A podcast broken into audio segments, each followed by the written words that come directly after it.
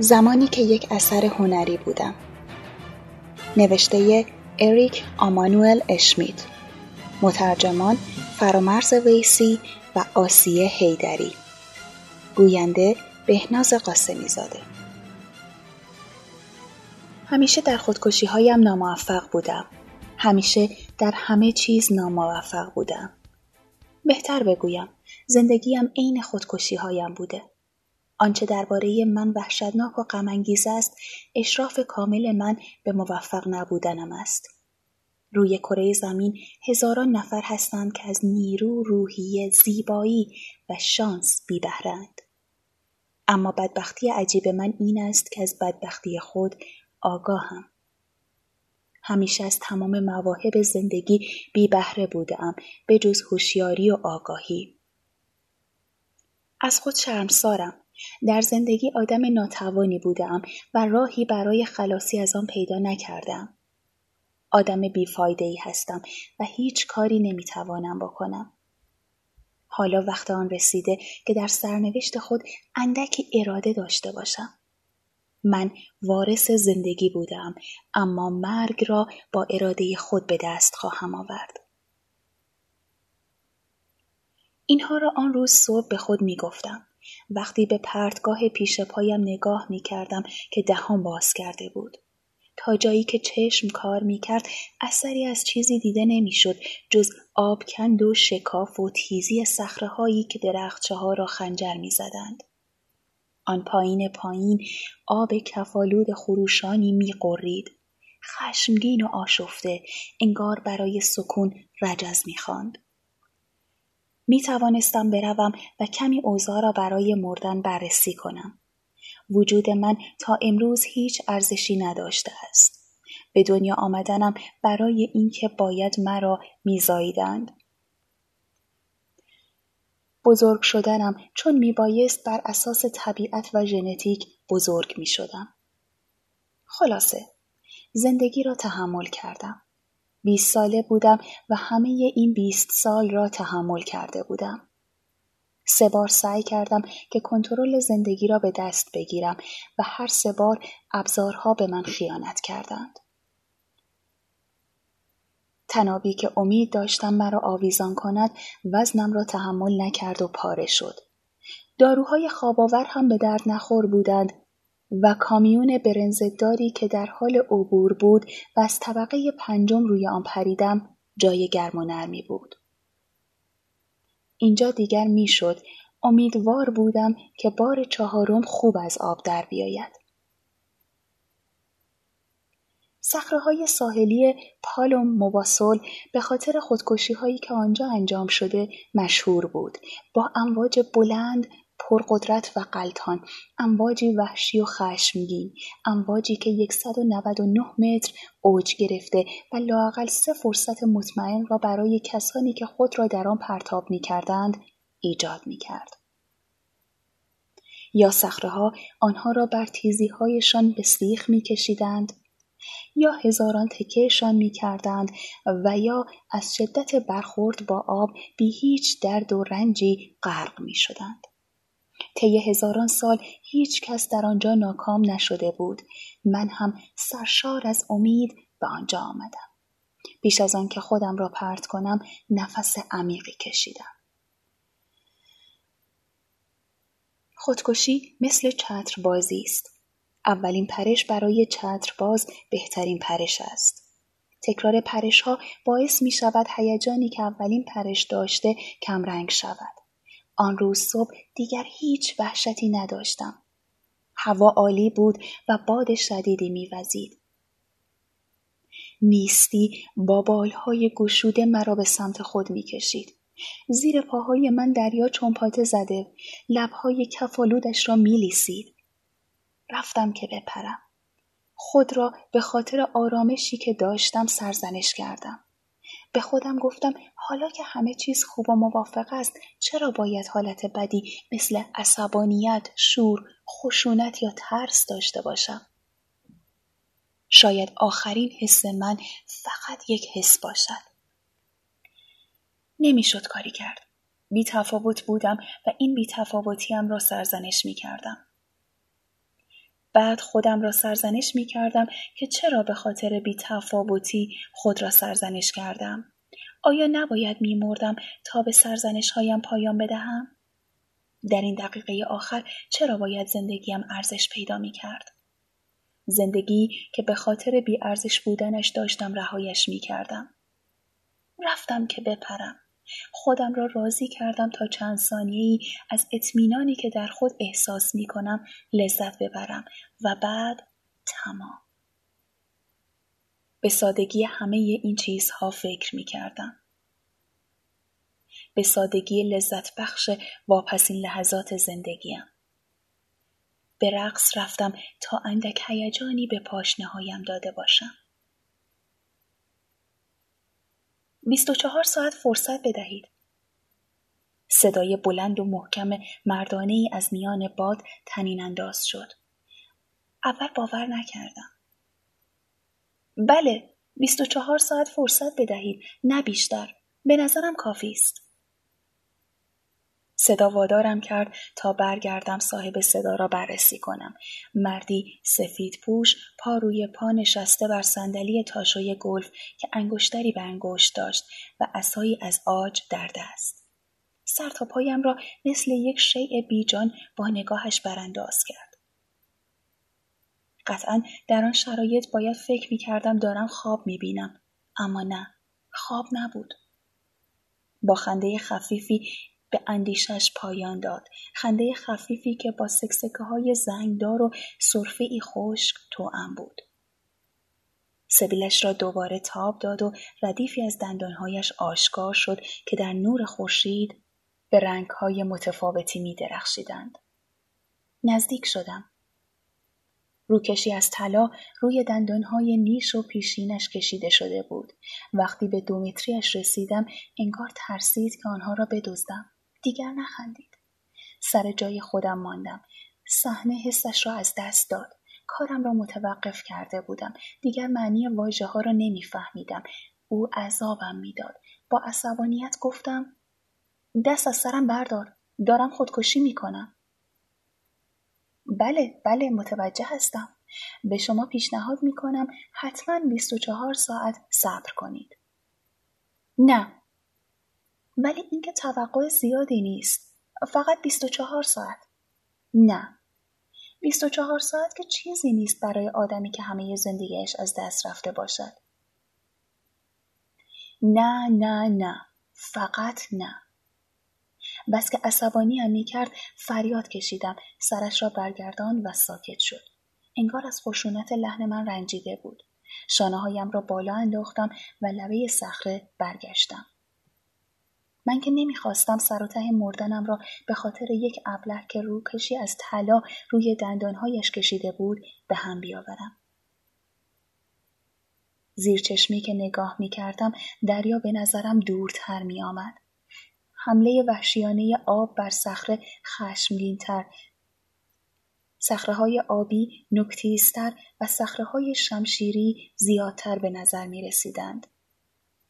باد ای شده بود که گوشهایم را می آزرد. آه و ناله ای از سر شکست. آیا او هنوز آنجا بود؟ چیزی نداشتم تا ذهنم را با آن مشغول کنم. داشتم بهترین کار و شایسته ترین عمل را در مورد خود انجام می دادم. هیچ چیز نمی بایست مرا به خود مشغول می کرد. بله، اما آیا او هنوز آنجا بود؟ او نقش کسی را بازی می کرد که وانمود می کند نمی خواهد مزاحم شود. بی تفاوت و آرام، سنگین و باوقار نشسته بود. انگار که داشت به کنسرت یک شبه کاخ پارک فلوریدا گوش می کرد. تصمیم گرفتم به او اعتنا نکنم و دوباره روی پریدنم متمرکز شدم. اما پشت سرم احساس سنگینی می کردم. نگاه هم می کرد. بله همان لحظه هایی که فکر می کردم توجهی به من ندارد دقیقا توجهش به من بود. هیجان داشتم و از اینکه مردمک های سیاه پس سرم که رهایم نمی کردند احساس سوزش می کردم. دیگر نه تنها بودم و نه راحت. با عصبانیت به سویش برگشتم. من دارم خودکشی می کنم. نمایش بازی نمی کنم. دارم پرنده ها را تماشا می کنم. نه به محض اینکه به شما پشت می کنم نگاهتان را احساس می کنم. اینطور نیست. شما خیال می کنید که من نگاهتان می کنم. برو. برای چه؟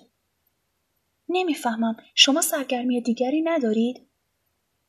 بیخیال به ساعتش نگاه کرد. درست تا دو ساعت دیگر نهار می‌خورم. دست بردار. صخره مال همه است. یا برو یا می‌زنم دک و پوزت را خورد می‌کنم. اشتباه می‌کنید. آن وقت هم قاتل خواهی بود هم قربانی. من نمی‌توانم در چنین شرایطی بمیرم. آن بی تفاوتی که تا چند ثانیه پیش احساسش می کردم دیگر حسابی دور شده بود. با پرنده ها در سینه آسمان پرکشیده بود. شاید داشت بر فراز های آبی برای سرگرمی خود را به دست باد می سپرد تا باد آن را که بی حرکت ایستاده بود با خود به دورها ببرد. می‌خواهم تنها باشم.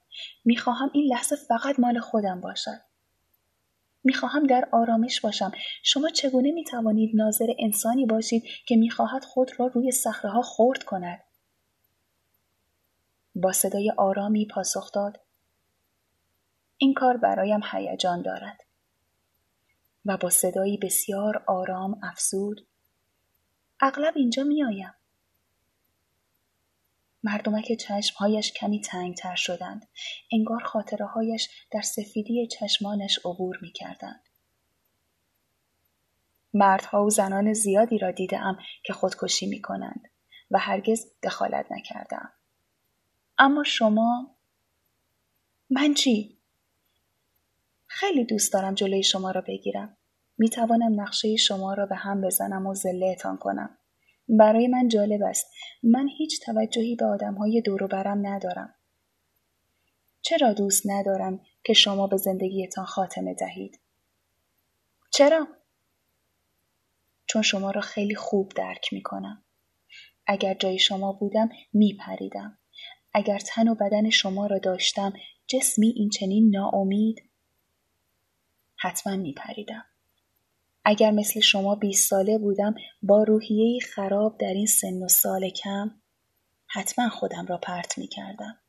می خواهید چه کار کنید؟ آیا اصلا هیچ گونه استعدادی در خود سراغ دارید؟ نه. جاه طلبی چطور؟ نه. پس بپرید. با عصبانیت به او گفتم که درست همان لحظه که نباید حرف می‌زد و باید سکوت می‌کرد مانع پریدن من شده.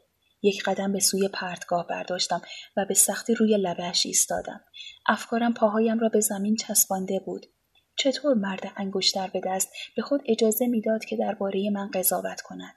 چطور جرأت می‌کرد مرگ مرا ارزیابی کند؟ چطور به خودش اجازه می‌داد که به من دستور پریدن بدهد؟ من به خاطر شما خودکشی نمی کنم. به خاطر خودم خودکشی می کنم. او بلند شد با آن هیکل لاغر و بلندش کنارم آمد. باد او را عقب و جلو می کشید. شما واقعا آدم بیثباتی هستید. وقتی به شما پیشنهاد می کنم که نپرید می خواهید بپرید. حالا که به شما می گویم بپرید دیگر نمی خواهید بپرید. بیشک شما آدمی هستید که همیشه برخلاف حرف طرف مقابلتان عمل می کنید. هر کاری که می کنم به خودم مربوط است. برخلاف میل شما رفتار می کنم به خاطر اینکه شما اینجای هستید. حالا هم بروید. به هر حال دیگر خیلی دیر شده. شما دیگر نمی پرید. اگر آدم آنجا بیشتر از چهار دقیقه تردید کند دیگر هرگز نمی پرد. این ثابت شده است. الان هشت دقیقه است که شما را زیر نظر دارم.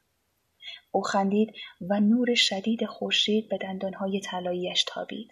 مات و متحیر پلکهایم را به هم می زدم. سنگینی نگاهش روی من بود. من فقط از شما 24 ساعت وقت خواستم. این را به من بدهید. اگر نتوانستم شما را متقاعد کنم که زنده بمانید، فردا راننده ام شما را در همین موقع همینجا می آورد تا خودکشی کنید. با دست علامت داد و من یک لیموزین دراز کرم رنگ را دیدم که راننده ای با دستکش چرمی از آن خارج شد. دود سیگارش به سمت افق بالا می رفت. بیست و چهار ساعت. بیست و چهار ساعت که چیزی نیست اگر میل به زندگی در شما زنده شود. من مهربانی خوبی این مرد را که دوست داشت نجاتم دهد درک نمی کردم.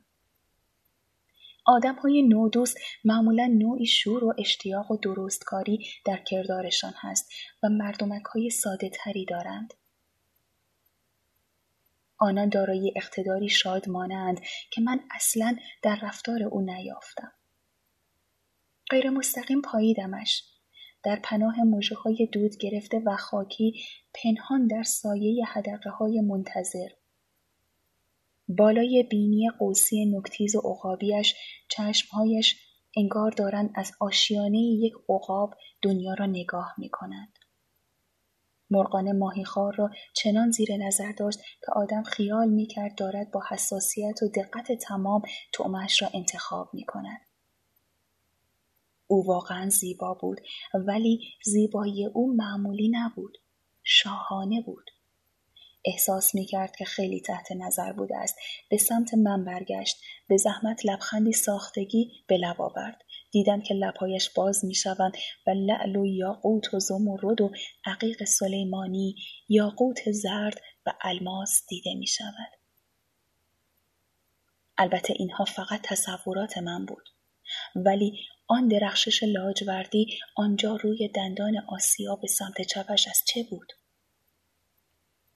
سنگ آبیتان لاجورد است. ناگهان تکانی خورد و لبخند از روی لبش محو شد.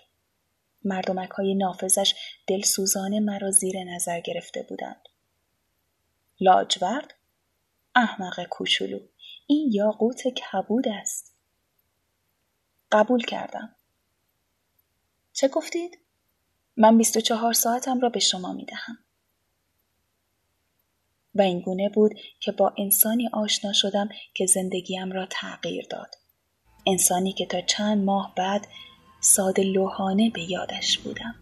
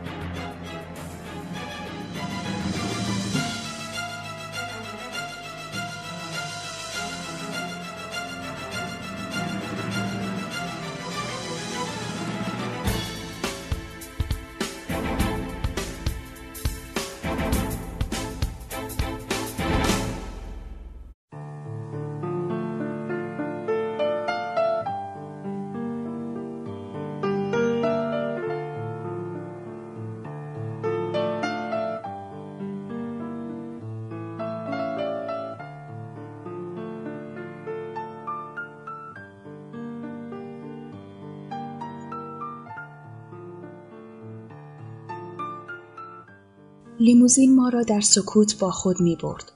نجات دهنده من از داخل کشوی داشبورد یک بطری شامپاین بیرون آورد. همچنین چند عدد جام. بعد روی صندلی راحتی چرمی قهوه‌ای نشست گیج از عطر انبر که در اتومبیل موج می‌زد مست می نوشیدیم. من خود را با نوشیدن مشغول کرده بودم چون او زیاد با من حرف نمی‌زد. به علاوه از اینکه در اتومبیل در حال حرکت اینقدر راحت و بی مشکل داریم شراب می نوشیم شگفت زده شده بودم به طوری که اگر از پشت شیشه رد شدن مناظر را نمی‌دیدم هرگز باورم نمی‌شد که در حال حرکت هستیم جلوی نرده هایی بلند و با شکوه توقف کردیم. نرده هایی که مزین به گل میخا و فرفرژه های آهنی بود. دربان در را باز کرد. رام و آرام اتومبیل وارد ملک شد. به لامبرولیک رسیدیم. لامبرولیک؟ نام محل سکونت من است. راه که دو طرفش پوشیده از سرخدارهای حرس شده بود دور یک تپه میپیچید لیموزین بیوقفه بالا می‌رفت انگار داشت مسیر یک پیچ را دنبال می‌کرد یک ویراژ تند به چپ بین دیوارها و شاخ و برگهای تیره مرا محکم به درهای اتومبیل میکوبید نفسم بالا نمی آمد. انگار کابوس بود. قلبم از جا کنده شده بود. دستگیره را محکم با دستهایم گرفته بودم. نزدیک بود که بالا بیاورم. نجات دهنده من نگاه هم کرد و حد زد که حالم خراب شده. لامبرلیک در مرکز این مارپیچ است.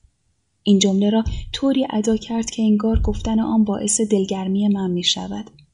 بالاخره سرعت اتومبیل به حالت عادی برگشت آرامتر شد و جلوی یک ویلای بزرگ توقف کرد ویلا بسیار وسیع و بزرگ بود پله ها بعد از یک دالان گرد ستوندار در چند جهت کشیده شده بودند که در عرض و طول آنها بالکنهای متفاوتی طراحی شده بود و به ستونها پرده های پیچیده و در همین نصب شده بود که دود و بخار قلیزی در آنها بالا و پایین می رفتند. مجسمه های قول پیکری که نیمی انسان و نیمی جانور بودند در حالتهای عجیب و غریب. پاگرد پله ها را تزئین کرده بودند مسئول تشریفات را که از لابلای راهروها عبور می کرد دنبال می کردم. راهروهایی که گویی تا بی نهایت تصاویری از میزبان مرا در خود داشتند. تصاویری که تنها تفاوتهای بسیار جزئی با هم داشتند. سپس پلکان باریکی را در پیش گرفتیم که در آن تابلوها و نقاشیهایی با های خاص و برجسته میزبان مرا در حالی به تصویر کشیده بودند که داشت با تمام حیوانات خلق شده روی زمین عشق بازی می کرد. از جمله یک اسب آبی و یک اسب شاخدار. هر از گاهی هم دیده می‌شد که لباسهای جلفی پوشیده با یک باتوم بزرگ و پهن گرد مسئول تشریفات با خونسردی در بین این صحنه ها در آمد و شد بود. کلفت ها و نوکرهایی که با آنها برخورد داشتیم هم همینطور. خودم را با آنها هماهنگ می کردم تا رفتارم با آنها منطبق باشد. اصلا من کجا بودم؟ به طبقه آخر رسیدیم. مسئول تشریفات مرا وارد آپارتمان کوچکی کرد که در و پنجره های شیشه ایش مشرف به دریا بود. نقاشی هایی با گواش که صدف ها و حلزون ها را نمایش می‌داد. تنها چیزی که روی دیوارهای این مکان وجود نداشت اعتدال بود. رئیس تشریفات خارج شد. روی تخت افتادم و بدون آنکه بدانم چرا شروع کردم به حقق کردن. اشکها قطره قطره می آمدن و همینطور سکسکه هایی که باعث می شد به شدت به تخت برخورد کنم. حالا که می بایست اوقات خوشی را سپری می کردم مغلوب و منقلب بودم. آب بینیم روان شده بود و غمی مبهم و گنگ مرا فرا گرفته بود. غمی که نمی‌دانستم دلیلش همان تضادی بود بین میل من به مردن و حضورم در این مکان پرتمطراق که با همه تجمل و شکوهش برایم غیرقابل تحمل بود. خب خب آیا برای من توضیح می دهید که چه کسی هستید؟ از کجا وارد شده بود؟ از کی آمده بود؟ لبه تخت نشسته بود و با حالت غمزده که شاید ناشی از ترحم بود به طرف من خم شده بود. جواب دادم که چی؟ این شمایید که باید میل به زندگی را در من زنده کنید.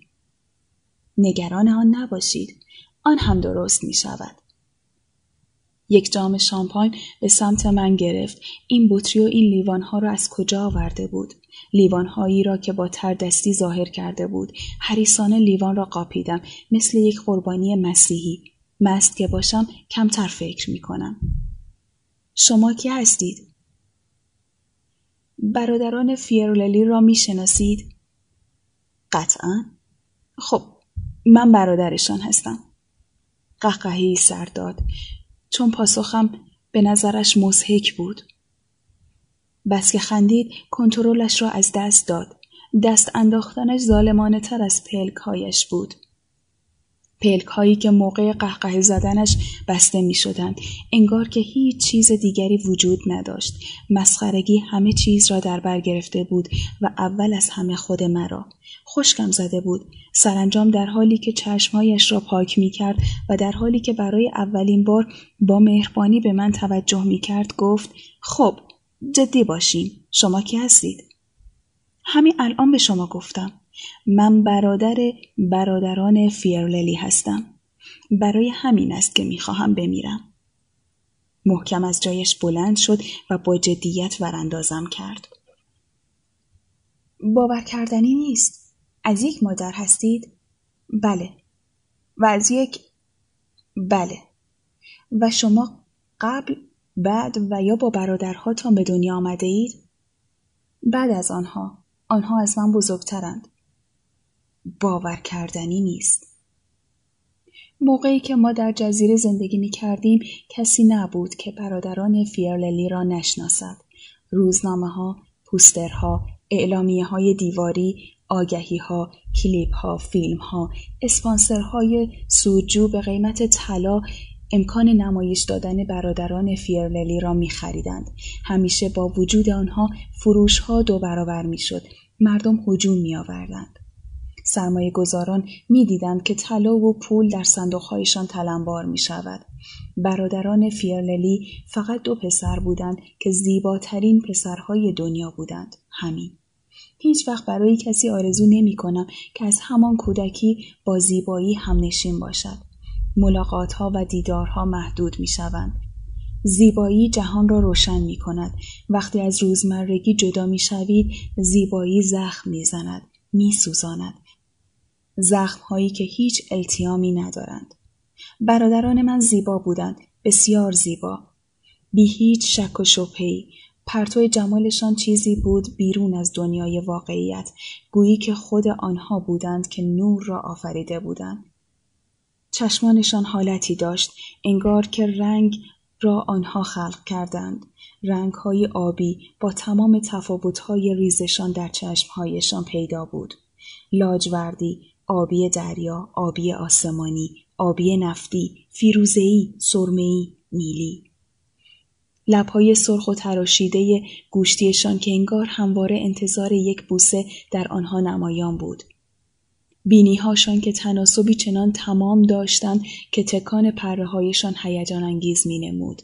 بلند قامت و متناسب و موزون. کمی ازولانی آنقدر که فرم بدنشان را می‌شد حد زد و نه آنقدر که نتوانند خوشپوش و شیک باشند. آنها برای در امان ماندن از نگاه ها چاره جز ظاهر شدن آنی نداشتند. از آنجا که دو نفر بودند زیباییشان برجسته تر بود. دو تن کاملا شبیه به هم.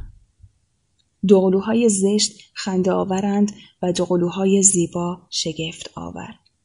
این دوتا بودن چیزی اعجاب انگیز به شکوهشان می افزود.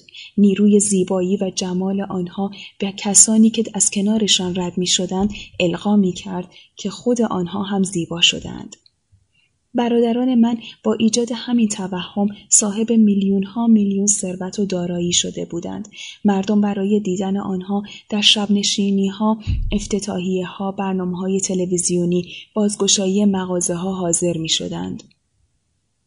نمی‌توانم مردم را برای افتادن در دام این سراب سرزنش کنم چون خود من اولین قربانی آن بودم. سرانجام باورم شده بود که من هم مثل آنها اعجاب انگیز هستم. زمانی که آنها از بدنهایشان برای تبلیغات بهره می‌برند من مدرسه می‌رفتم. وقتی که اولین معلمم برای حضور و قیاب اسمم را صدا زد فیرللی صورتهای دانش آموزان سمت کسی برگشت که با صدای بلند گفته بود حاضر بحت و حیرت بر چهره ها نشسته بود. خود معلم هم برایش سوال شده بود. من با یک لبخند او را وادار کردم که واقعیت را درک کند. پرسید شما شما با برادران فیورللی فامیل هستید؟ با غرور گفتم بله من برادرشان هستم. صدای ترکش خنده کلاس را تکان داد. حتی معلم هم چند ثانیه مقررات کلاس از یادش رفت. او هم پوزخندی زد و بعد از مدتی همه را به سکوت فراخواند. گیج و مبهوت شده بودم. چیزی داشت اتفاق میافتاد و این اتفاق پایان نمی گرفت. چیزی که من از آن سر در نمی آوردم. صدای خورخور مبهمی بود که قابل تشخیص نبود. خورخور عجیبی که منتظر بودم دوباره بلندتر شنیده شود. جستی زدم و به دستشویی رفتم.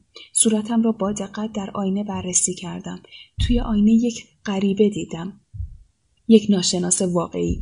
تا حالا برادرانم را در چهره خودم می دیدم و حتی لحظه ای هم شک نکرده بودم که شبیه آنها نیستم. آن روز در آینه ای که بالای روشویی کپک زده بود صورتی بینمک را بر بدنی بینمک دیدم. بدنی که کاملا بیفایده بود بدون هیچ ویژگی که قابل توجه باشد و این باعث شد که من خیلی زود احساس کنم که بسیار بسیار کسل کننده هستم. احساس بیارزش بودنم مثل وحی بر من نازل شده و احاطه کرده بود آن احساس هنوز هم مرا رها نکرده است نجات دهنده من در حالی که داشت چانه اش را میمالید گفت که شما یکی از برادران فیارللی هستید. من یأس شما را خوب درک می کنم. او جام مرا پر از شامپاین کرد و تمام سنگ های قیمتیش را به روخم کشید. به سلامتی شما از ملاقات با شما بسیار خوشوقتم. او زودتر از آنکه تصورش را بکنم به انتظار من پاسخ داد. به سلامتی. گذاشتم تا لیوانش را به لیوان من بزند چرا که آنقدر شنگول شده بودم که هدفم را از یاد برده بودم. با حالتی عصبانی به من گفت احساس می کنم که شما مرا به جا نیاورده اید. درست می؟ چرا من باید شما آدم سرشناسی هستید؟ من زئوس پتر لاما هستم. او مطمئن از نتیجه سرش را فروتنانه برگرداند. بدبختانه این اسم چیزی را به یادم نمی آورد و من حدس می زدم که این بی اطلاعی برایم بد خواهد شد. به نظرم باید فورا فریاد می زدم. بله البته یا چه افتخاری یا اوه خدای من حواسم کجا بود خلاصه اینکه چند جمله لازم بود تا من کمتر احمق فرض شوم و میزبانم حتی عصبانی نشود. در نتیجه نوشیدن زیاد چابکیم را از دست داده بودم. عصبانیت او مرا به دیرک چسبانید. دوست بیچاره من کجا زندگی می کردی؟ نه تنها خوشقیافه نیستی بلکه باهوش هم نیستی. صدایش مثل صدای شلاق سفیر می‌کشید. بیرحمانه روی من تمرکز کرده بود. شما برادران فیرللی را می‌شناسید ولی مرا نمی‌شناسید واقعا که کله شما به جای مغز با کاه پر شده من آنها را می‌شناسم چون برادرهای من هستند و باعث شدند که رنج زیادی بکشم بقیه مردم برایم فرقی نمی کنند. شما تلویزیون نگاه نمی کنید؟ روزنامه نمی خانید؟ برای دیدن برادرانم و ندیدن خودم؟ نه ممنون. او با دفاع سرسختانه من سکوت کرد. احساس می کردم که برای آرام کردن او باید کمی خودم را انکار می کردم. فکر می کنید چرا می خواهم خودم را بکشم؟ چون از هیچ چیز هیچ چیزی نمی‌دانم. نه سال افسردگی به هیچ چیز علاقه ندارم بیشتر از آنکه دیگران توجهی به من ندارند یعنی شاید اگر می‌دانستم شما وجود دارید دیگر نمی‌خواستم خودم را بکشم معلوم بود که تملق عجیب و غریب من باعث آزارش نشده آرام شد و دوباره جلویم نشست با التماس گفتم برایم توضیح بدهید که شما که هستید آقا ببخشید که شما را نشناختم. شاید بهتر بود که ته دره غذای ماهی ها می شدم. او ای کرد و پا روی پایش انداخت. برای من خیلی سخت است که بگویم چه کسی هستم. نه برای من خیلی سخت است آقا. دور از فروتنی است چون من زئوس پتر لاما هستم بزرگترین نقاش و بزرگترین مجسم ساز دوران. او از جا بلند شد جرعه شراب نوشید به شانه هایش تکانی داد و نگاهش را به من دوخت. بیراه نرویم من یک نابغه هستم و یکی از نوابق در سن پانزده سالگی با نقاشی کردن روی صابون سیاه شناخته شدم. در 20 سالگی هیکل تراشی می کردم. در 22 سالگی دانوب را نقاشی کردم. در 25 سالگی مجسمه آزادی را روی مقوای مگسکش طراحی کردم. در سی سالگی اولین مجموعه از مجسمه های نیم تنه مومیم را به پایان رساندم. بعد همه چیز دست به دست هم دادند.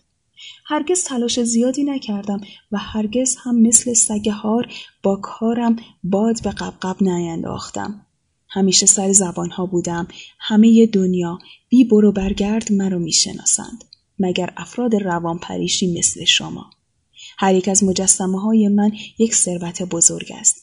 کمترین اثر نقاشی من به اندازه همه حقوق یک عمر یک معلم ارزش دارد. من بی نهایت ثروتمند هستم. خلاصه اگر بخواهم در یک جمله بگویم من نبوغ شهرت زیبایی و پول را یک جا دارم و این آدم را عصبی می کند. نه؟ نمی‌دانستم چه پاسخی بدهم. نزدیک شد و در ویترین سنگ های قیمتیش را نیمه باز کرد. به علاوه در تخت خواب معشوقی فوقالعاده هستم. مغلوب و از پا افتاده بودم. او خودش را با چنان قاطعیتی تایید می کرد که جای هیچ تایید دیگری باقی نماند در برابر من نشست. خب نظر شما چیست دوست جوان من؟ من من من خیلی مفتخرم آقای زئوس پترلاما. مرا زئوس صدا کنید. فقط همین.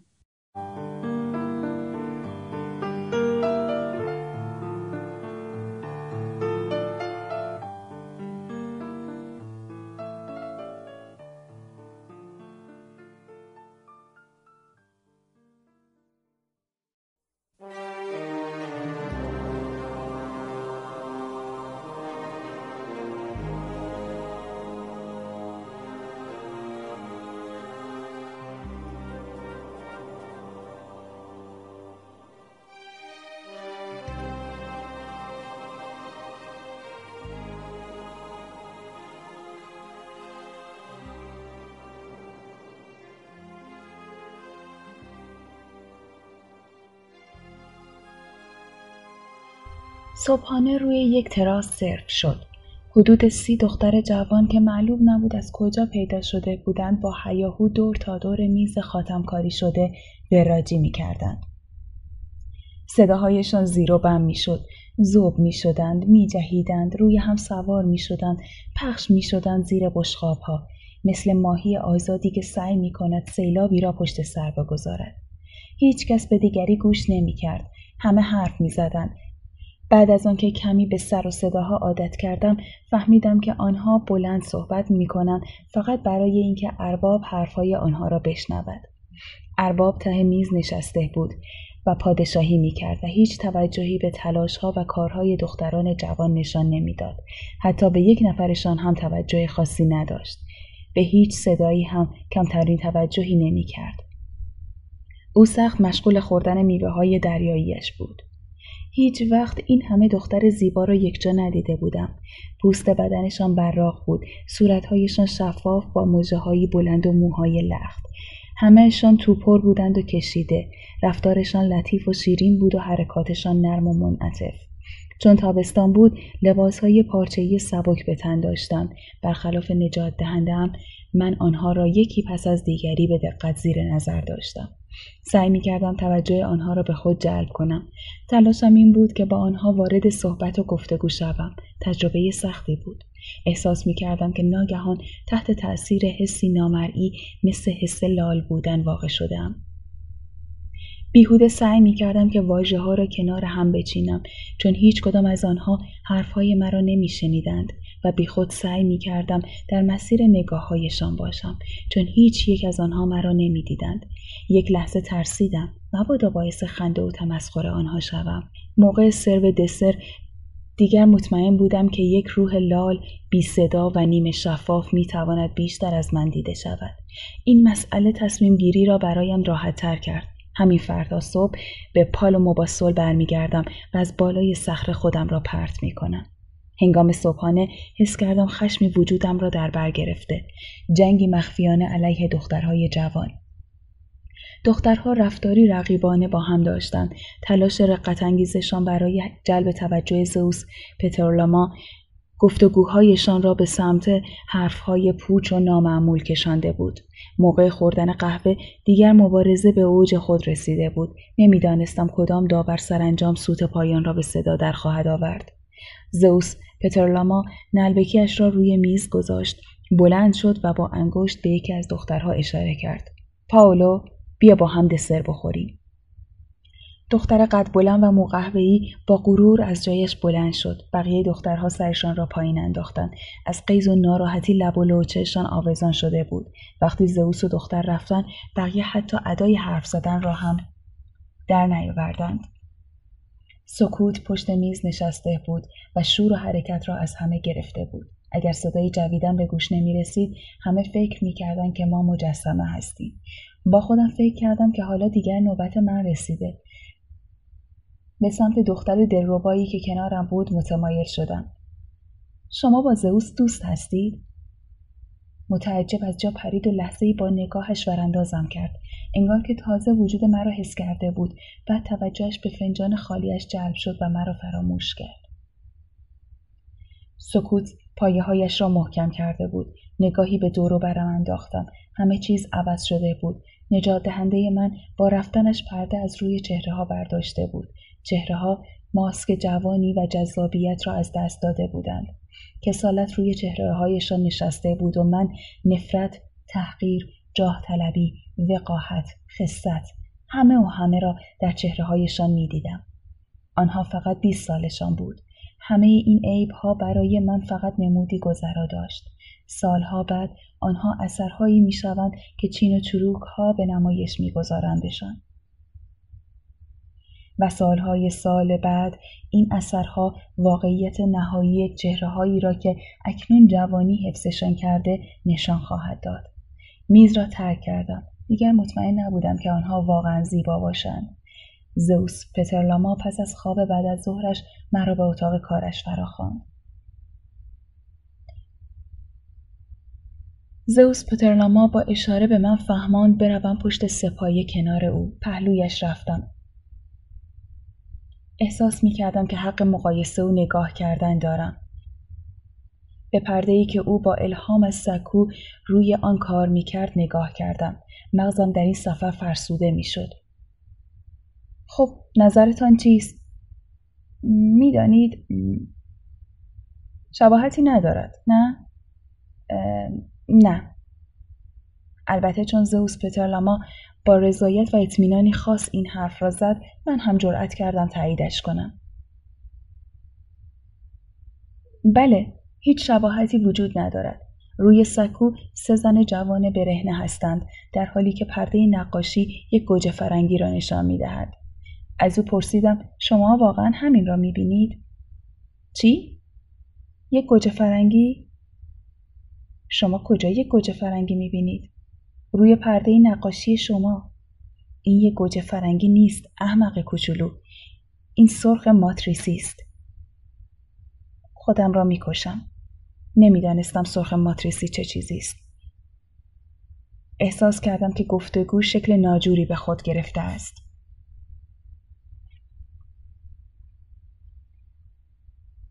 دقیق کوچولو. چرا فکر می کنید که من دارم آن چیزی را که جلوی من است و همه دارن می‌بینن نقاشی می‌کنم؟ اگر اینطور نیست پس چرا مدل انتخاب کرده اید مدل؟ آخر مدل شدن آنها به چه درد من می‌خورد؟ او با عصبانیت روی تخت شاستیش توف کرد. عصبانیتش شدیدتر شد. برای اینکه خشمش را کنترل کند زیر لب گفت مدل؟ که زئوس پترلاما به مدل نیاز داشته باشد. یعنی بازگشت به قرون وسطا. به من بگویید که دارم کابوس می‌بینم. ابزارش را مرتب کرد. رو به زنها فریاد کشید. تمام شد. بروید. لباسهایتان را بپوشید. زنها با عجله لباسهایشان را گرفتند و پوشیدند و از ترس بی آنکه دم بزنند ناپدید شدند. او سرتا پایم را برانداز کرد. اشتیاق کریهی در مردمکهایش شعله می‌کشید. اصلا نمی شود باور کرد که شما تا چه حد دافعه دارید. انگار که هیچ جلو و جاذبه‌ای در وجود شما نیست. مثل یک تخته صاف و بیجذابیت هستید. می‌دانم. مثل نقاشی روی یک تخته هستید. وقتی می‌گویم نقاشی منظورم این نیست که من شما را نقاشی کرده باشم بلکه مثل یک نقاشی که کمرنگ شده باشد. وقتی که حس کرد حرفهایش عذابم می‌دهد شروع کرد به خندیدن و بعد خلقش بهتر شد. آیا گهگاهی خیال کرده اید که زشت هستید؟ در حالی که اشک پلکایم را قلقلک می‌داد گفتم بله. خب این هم می‌توانست چیزی باشد. آرام و دلسوزانه با دست چند ضربه به پشتم زد. البته بعد از زیبایی بی هیچ تردیدی زشتی را باید انتخاب کرد. اگر زشتی بلافاصله باعث فریبمان نشود خودش را نشان می دهد. نقد خود را برمیانگیزد سیاهی تمام می شود بینام و نشانی دیگر ناپدید می شود و راه گشوده می شود چه می گویم؟ راه؟ نه بزرگ راه زشتی کاری جز پیشرفت نمی تواند بکند همیشه گیر می کند همان اندازه که فریبنده نمی نماید. اقواگر است. به همان اندازه که وقت خاموشیش می بازد. وقت خوشمشربیش خوب عمل می کند. جسورانه تر چابکتر عاشقتر متملقانه تر مستتر و در یک کلمه مؤثرتر عمل می کند. زشتی ها معشوق های دلپذیری هستند. همیشه در عشق پیروزند. در اطراف ما زنان بسیار زیبایی هستند که با مردانی زشت شبیه اورانگوتان ها ازدواج می کنند و نادیده نمی‌گیریم پهلوانانی را که از زیبایی در خور پیکرتراشی یونانیان بودند و با چه موجوداتی نفرت انگیزی در هم آمیختند. اینجا هنوز عنصر پول را دخالت ندادم. زیبایی لعنتی است که جز کاهلی و رخوت به بار نمی آورد. و زشتی برکتی که باعث استثناعات می شود و می تواند سرنوشت یک زندگی را شکوهمندانه رقم بزند. هیچ وقت به این فکر کرده اید که قیافه خودتان را تغییر دهید؟ به این فکر کردم ولی ولی چه؟ شجاعتش را نداشتم. ترجیح دادم خودکشی کنم.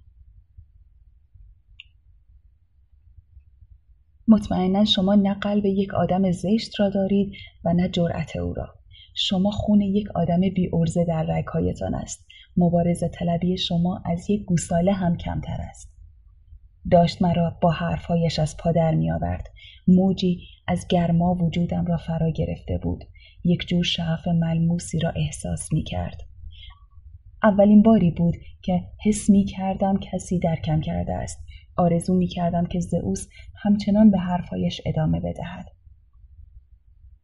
حق با شماست آقای لاما. من جز اطاعت کردن و پیرو بودن چیز دیگری بلد نیستم. می توانستم زیبا بودن را تحمل کنم ولی بیفایده بودن را نمی توانستم. دوست جوان من بگویید آیا من اشتباه می کنم؟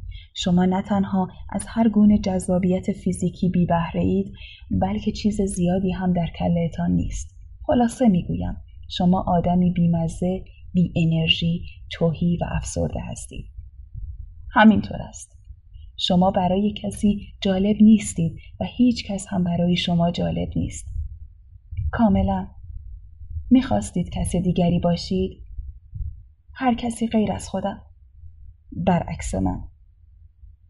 دقیقا آقای لاما. این در واقع نوعی پوچی و فناست. با اشتیاق فریاد زدم. بله من کاملا پوچ و بیمصرفم. وقتی داشت بیرون می‌رفت سخاوتمندانه اجازه داد تا سنگ های قیمتیش را نگاه کنم. با مهربانی به پشتم ضربه زد و گفت شما همان آدمی هستید که من لازم دارم.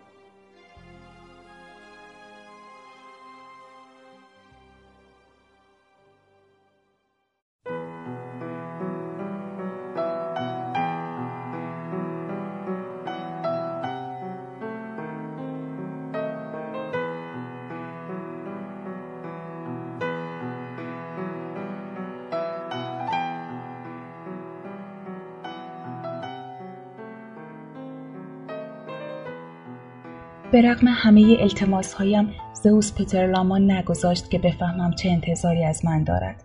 بعدا بعدا تا فردا صبح خب؟ سلطان راننده او را با لیموزین از آنجا برد. آرام و لغزان. بی آنکه بتوانم چیز بیشتری از موضوع بفهمم. اصلا مهم نبود. من برای او اهمیت داشتم. برای او که در بین زنان دلفریب زندگی می کرد و با پول می توانست هرچه را که می خواهد برای خودش فراهم می کرد. چیزی عجیب در من بروز کرد. غرق در خیال و وهم دالانهای لامبرلیک را طی می کردم. شاید او می‌خواست حقارت را نقاشی کند که در این صورت من مدل کاملی بودم. با همه اینها او هرگز آن چیزی را که می‌دید کپی نمی‌کرد. با توجه به آثارش که واقعیت را بزرگ نمایی، تحریف و اقراق می کرد و با توجه به اینکه خود اثر انتخاب نمی کند که چگونه باشد من هم مثل همان آثار چنین سوژه‌ای نقاشی حقارت را نمی توانستم تصور کنم. این بیمزدگی بی ارزش نه در هنر او پیدا بود و نه در جذابیت های ظاهریش. شما آدمی هستید که من لازم دارم. این اولین بار بود که در زندگیم احساس می کردم وجودم دارای چیزی ارزشمند است. با وجود این به خاطر پوچی که در خود احساس می کردم نمی توانستم درکش کنم. در آینه به دنبال خودم می گشتم. چه کسی باورش می شد که من در آن هیچ چیز جالبی نمی دیدم. ویژگی هایم را به دقت مطالعه و بررسی می کردم. به عکس هایم دقیق شده بودم. تلاش می کردم خودم را قافل گیر کنم. خود را به وجد آورم اما اتفاقی نمی افتاد. دست آخر خودم را در آینه می دیدم که اسباب و اساسیه و تابلوها احاطه هم کردند. احساس می کردم آنها حضوری بیشتر و موثرتر از من دارند. در یک لحظه فکر گوجه فرنگی به ذهنم خطور کرد و غمگین شدم. اگر او میان آن سه زن زیبای برهنه یک گوجه فرنگی می‌دید آه ببخشید سرخ ماتریسی پس من کدام گیاه فاسد را به ذهن او الهام می دهم؟ شما آدمی هستید که من لازم دارم. وقتی که آدم در انتظار پاسخی باشد زمان آرام میگذرد به جای اینکه بی صبری مرا به خود مشغول کند آثار هنری متعددی که این خانه را انباشته بودند با کسرت زائدی که داشتند عصبیم می کرد. ساعت هفت نجات دهنده من برگشت و خواست که به او ملحق شوم.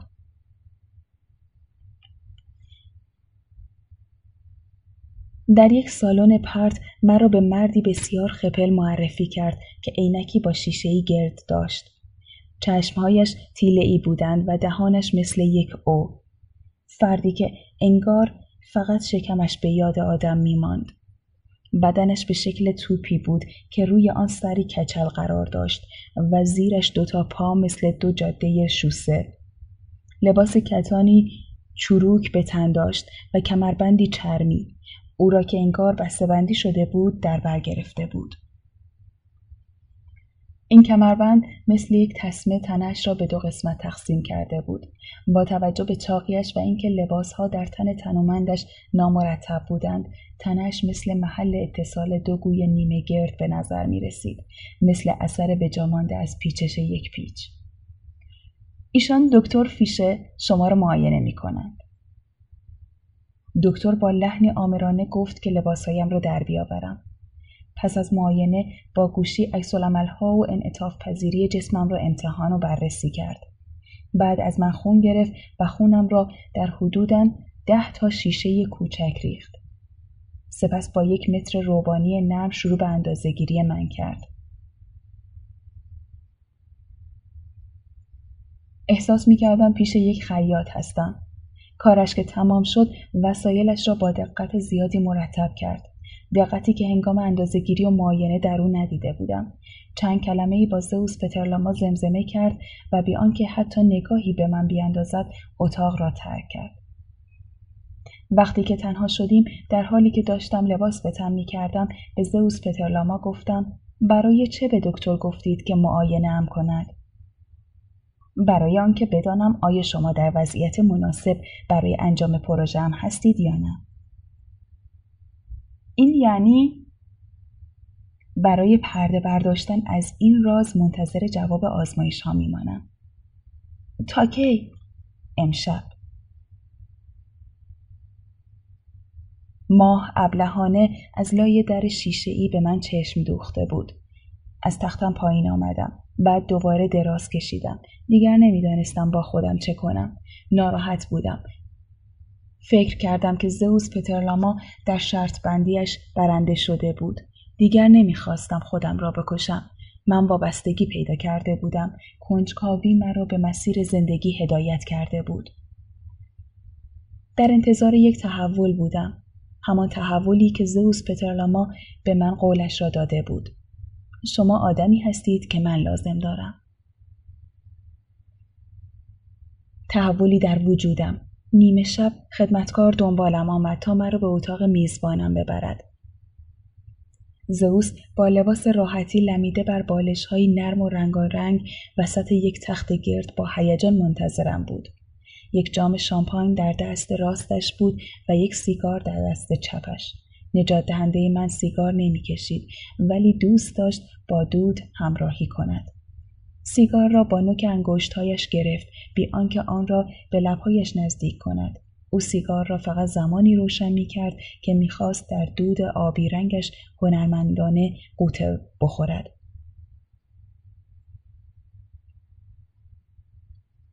دوست جوان من برایتان خبرهای خوبی دارم. آه گلویم خوش شده بود. دکتر فیشر رضایت داشت. او فکر می کند که شما برای طرح ما مناسب می باشید. بسیار خوب. در خود احساس اطمینان کردم گرچه هنوز نمی‌دانستم که جریان از چه قرار است. ترسم از این بود که جواب آزمایش ها منجر به خبرهایی شود که شور و اشتیاق نجات دهنده را کم رنگ کند. بنشینید کنارم. به زودی پروژم را به شما اعلام می کنم. سیگار میل دارید؟ نه. گلویم را تحریک می کند. او که اصلا نه تحمل تنباکو را داشت و نه تحمل عواقب آن را از اینکه سیگار می‌تواند باعث سرفه شود تعجب کرده بود و با ناراحتی ابروهایش را در هم کشید. تمنا می کنم آقای زئوس پترلاما. دیگر طاقت ندارم. برنامه اتان را به من بگویید. ما مدتها علیه بدیهیات می جنگیم و گاه گاه پروژه های خارق العاده فورا ما را می فریبند. بی آنکه درباره پیشنهاد زئوس پترلاما بحث کنم آن را پذیرفتم. دوست جوان من با این وجود بیشتر فکر کنید. با صبر و حوصله عقیده و نظرتان را بررسی کنید. نه من موافقم. یا همین یا به صخره برمیگردم. تا فردا صبح صبر می کنیم. به هر آنچه که باعث می شود شما به این پروژه داخل شوید و به هر آنچه که موجب صرف نظر کردنتان می شود فکر کنید. دربارهش با من بحث کنید. با خودتان هم بحث و گفتگو کنید. احتیاجی به مشورت و فکر کردن ندارم. موافقم.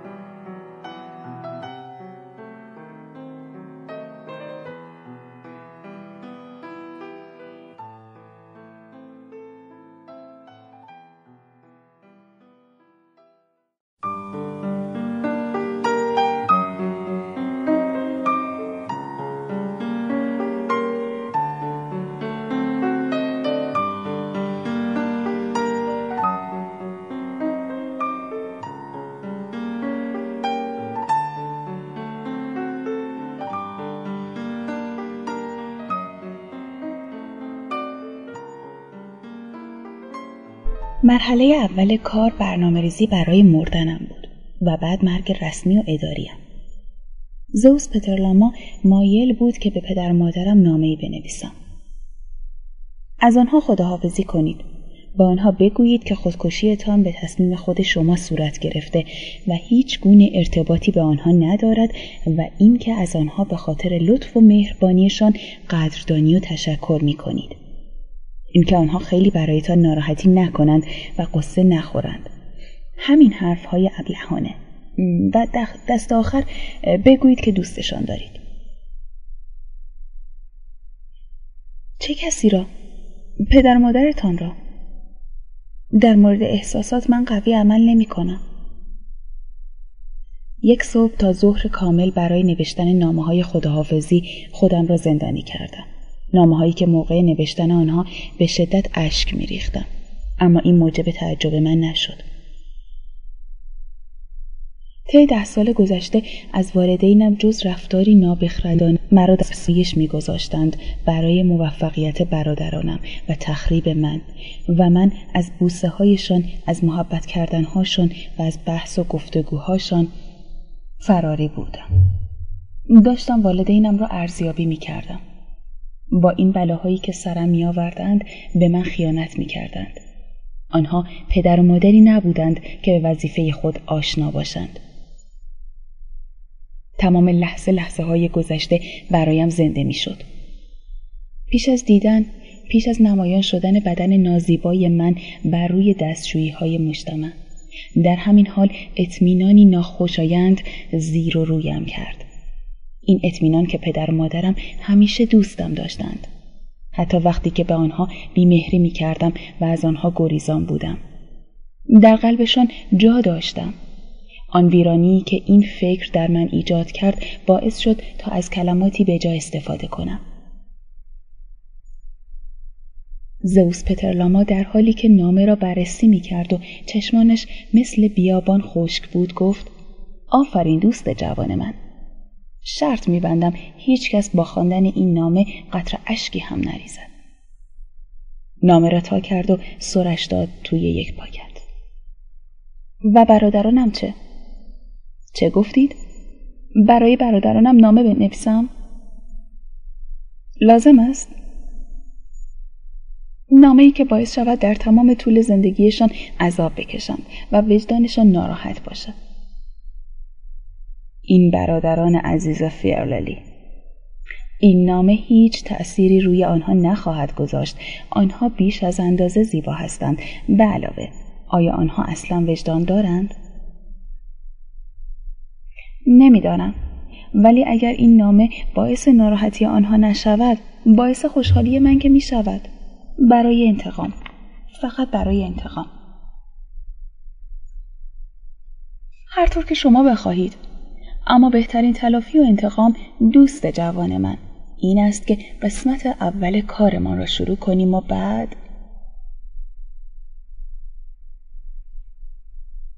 اگرچه او حق داشت ولی من نمی توانستم در برابر وسوسه نوشتن چند کلمه حق به جانب و خداحافظی برای آنهایی که مرا له کرده بودند مقاومت کنم.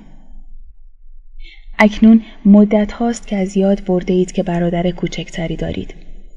من به شما کمک می کنم تا این فراموشی را کامل کنید. تصمیم گرفتم که ناپدید شوم. طی ده سال گذشته از شما انتظار اعمال و حرکاتی را داشتم که هرگز انجام ندادید. انتظار کلماتی را داشتم که هیچگاه بر زبان نیاوردید. طی ده سال گذشته از اینکه زیباترین مردان جهان بودید پول بسیاری کسب کرده اید.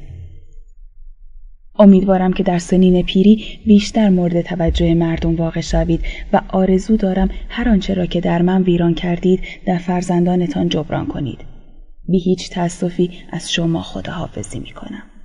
با کمال خورسندی از ندیدن شما و از ندیدن عکس برادران فیرللی با وجود همه اینها برادر شما فیرللی قرار شد که من فردا صبح یعنی دوشنبه خودم را بکشم صبح اول وقت زوس پترلاما با لیموزین رفت تا نامه هایم را پست کند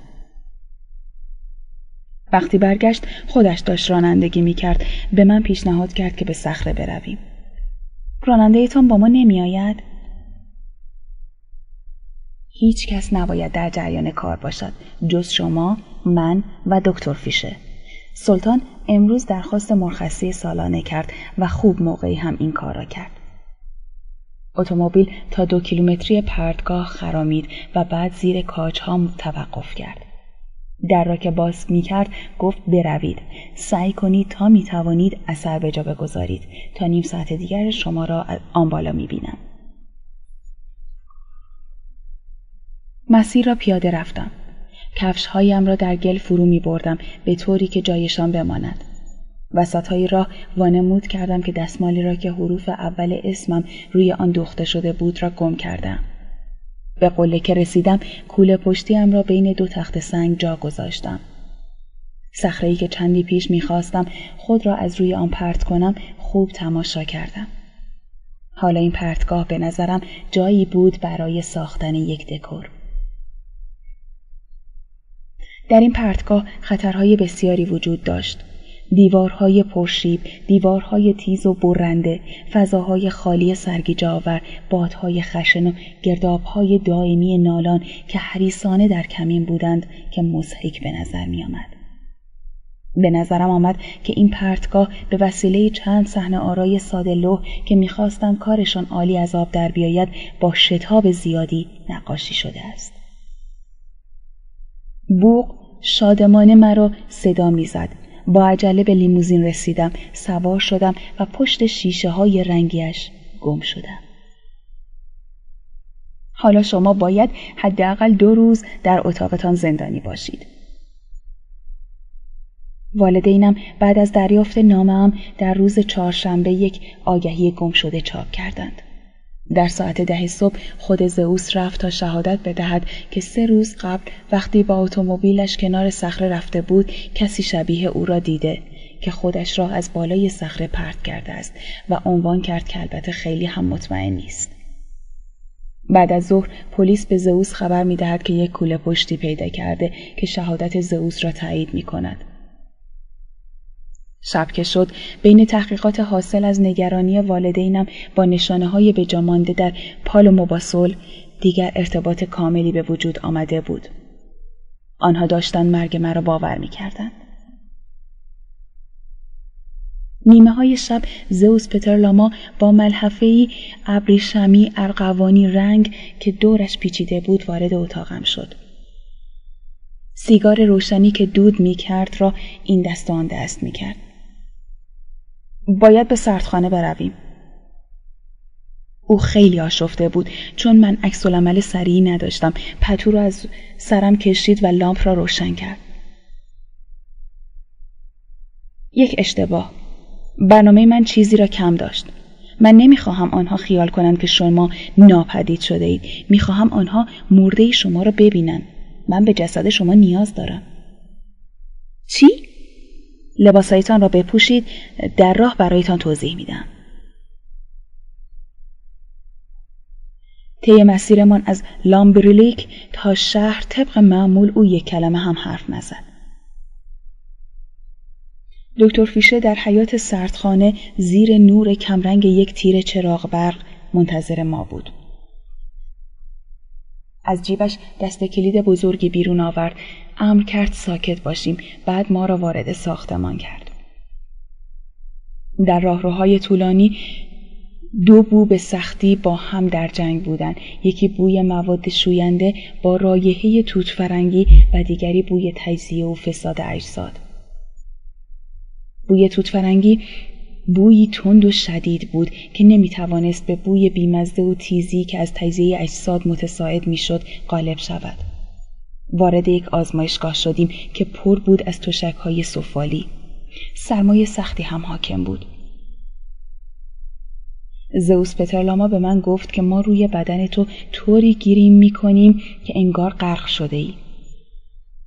دکتر فیشه که پزشک قانونی است از عهده این کار به خوبی برمیآید. دکتر فیشه به علامت تایید گفت یک غریق سه روزه خیلی ساده است باید گوشت بدن را نرم کرد. لبها را بیرنگ پوست را سفید و رکها را آبی. پلک ها را ورم داد و موها را با نمک صاف کرد. فریاد کشیدم چرا؟ تصور لخت شدن در سرمایه این اتاق یخزده از همه کارهایی که دکتر گفت روی بدنم انجام می‌دهد وحشتناکتر است. برای این است که می‌خواهیم والدین تو بیایند و تو را شناسایی کنند و ببینند که تو از توی کشوی سردخانه بیرون میایی. نمی‌توانم این کار را انجام دهم. خیلی سخت است. اگر مادرم شروع به گریه کند نمی‌توانم وانمود کنم که مردم. دوست جوان من من فکر می‌کردم که شما مصمم هستید. بله تصمیمم را گرفتم اما نه برای بازی در چنین صحنه ای. شما بازی نخواهید کرد چون خوابیده اید.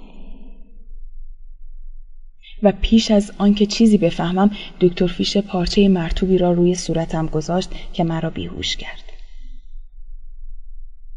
دورو برم چه اتفاقی افتاد؟ چقدر طول کشید خوابم مانع از دیدن چه اشکها فریادها و اعمالی شد هرگز این را نفهمیدم.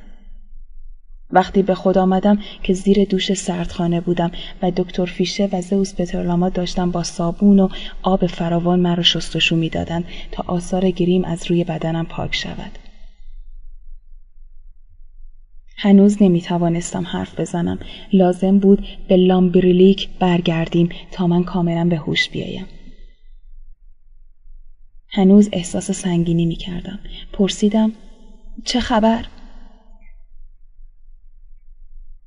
شما مردید و شناسایی شدید. پدر و مادرتان رفتار موقرانه و شایسته ای داشتند. آه و برادرانم آنها به گریه در ورودی سردخانه بسنده کردند. از طرفی جمعیت زیادی هم دورشان جمع شده بود. آنها گریه می کردند؟ در چنین شرایطی گریه می کنند مگر نه؟ دو سیگار روشن کرد برای هر دستش یکی و با حرکت هایی حساب شده و دقیق خود را با دود احاطه می کرد.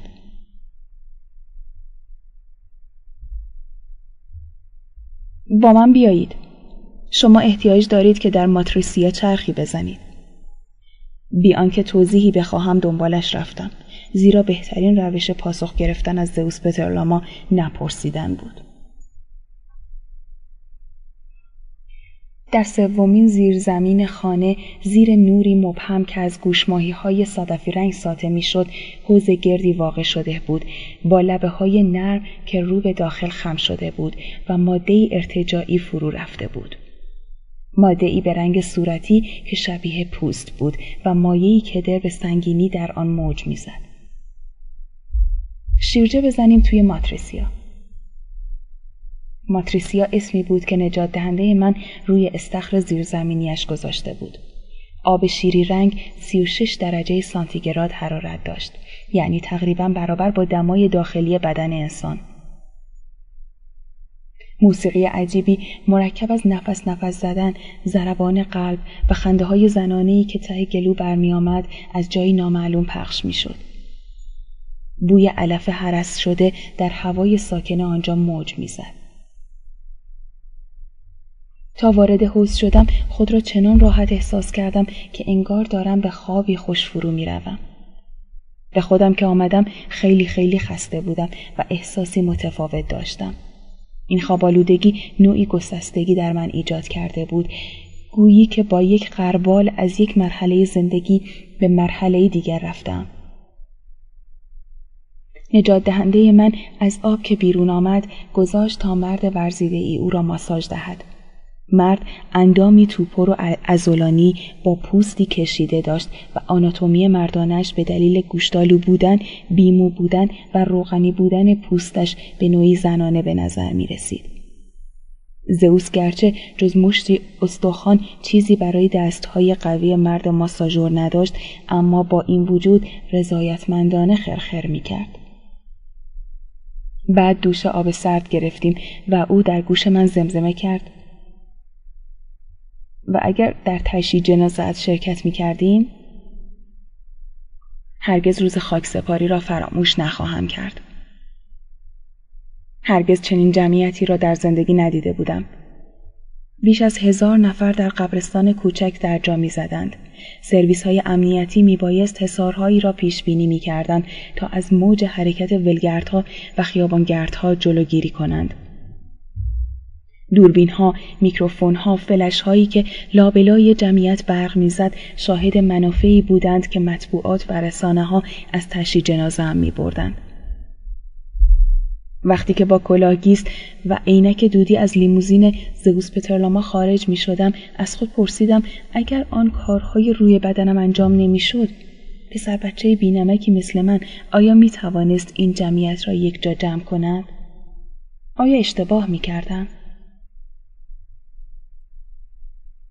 آن دخترهای جوان گریان روزنامه نگاران تشنه شهادت دادن وقار شخصیت های مهم و برجسته همه و همه به خاطر من بود. به خاطر من که فکر می کردند ناپدید شدم. در گوش زئوس پترلاما گفتم شاید مردن من یک اشتباه بود. او لبخندی زد و بلافاصله فلاش ها ترا قطروق به صدا درآمدند. بعد از لحظه ای از آن حالت آراستگی درآمد و آهسته در گوشم گفت حالا خیلی زود است. زمان اوج قافلگیریت هنوز نرسیده است.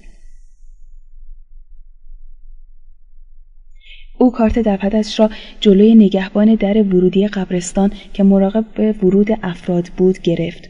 نگهبان از میان شلوغی ما را به داخل قبرستان راه داد.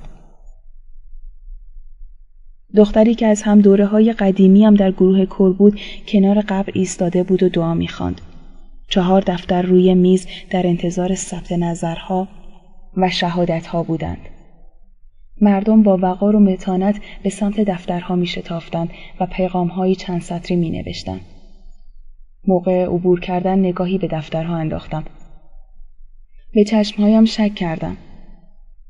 او حتی از برادرانش زیباتر بود و خودش این را نمی‌دانست. مثل فرشتگان و ستارگان در جریان مثل همه آنهایی که لطف و مهربانی میبخشند. او تنها برای لحظه ای از میان ما رفت. برای شاهزاده کوچولوی ما عاشقانه دوستش داشتم و او توجهی به من نداشت. آگات. با مرگت با شکوه خواهی ماند و برای همیشه دست نیافتنی. ایرن.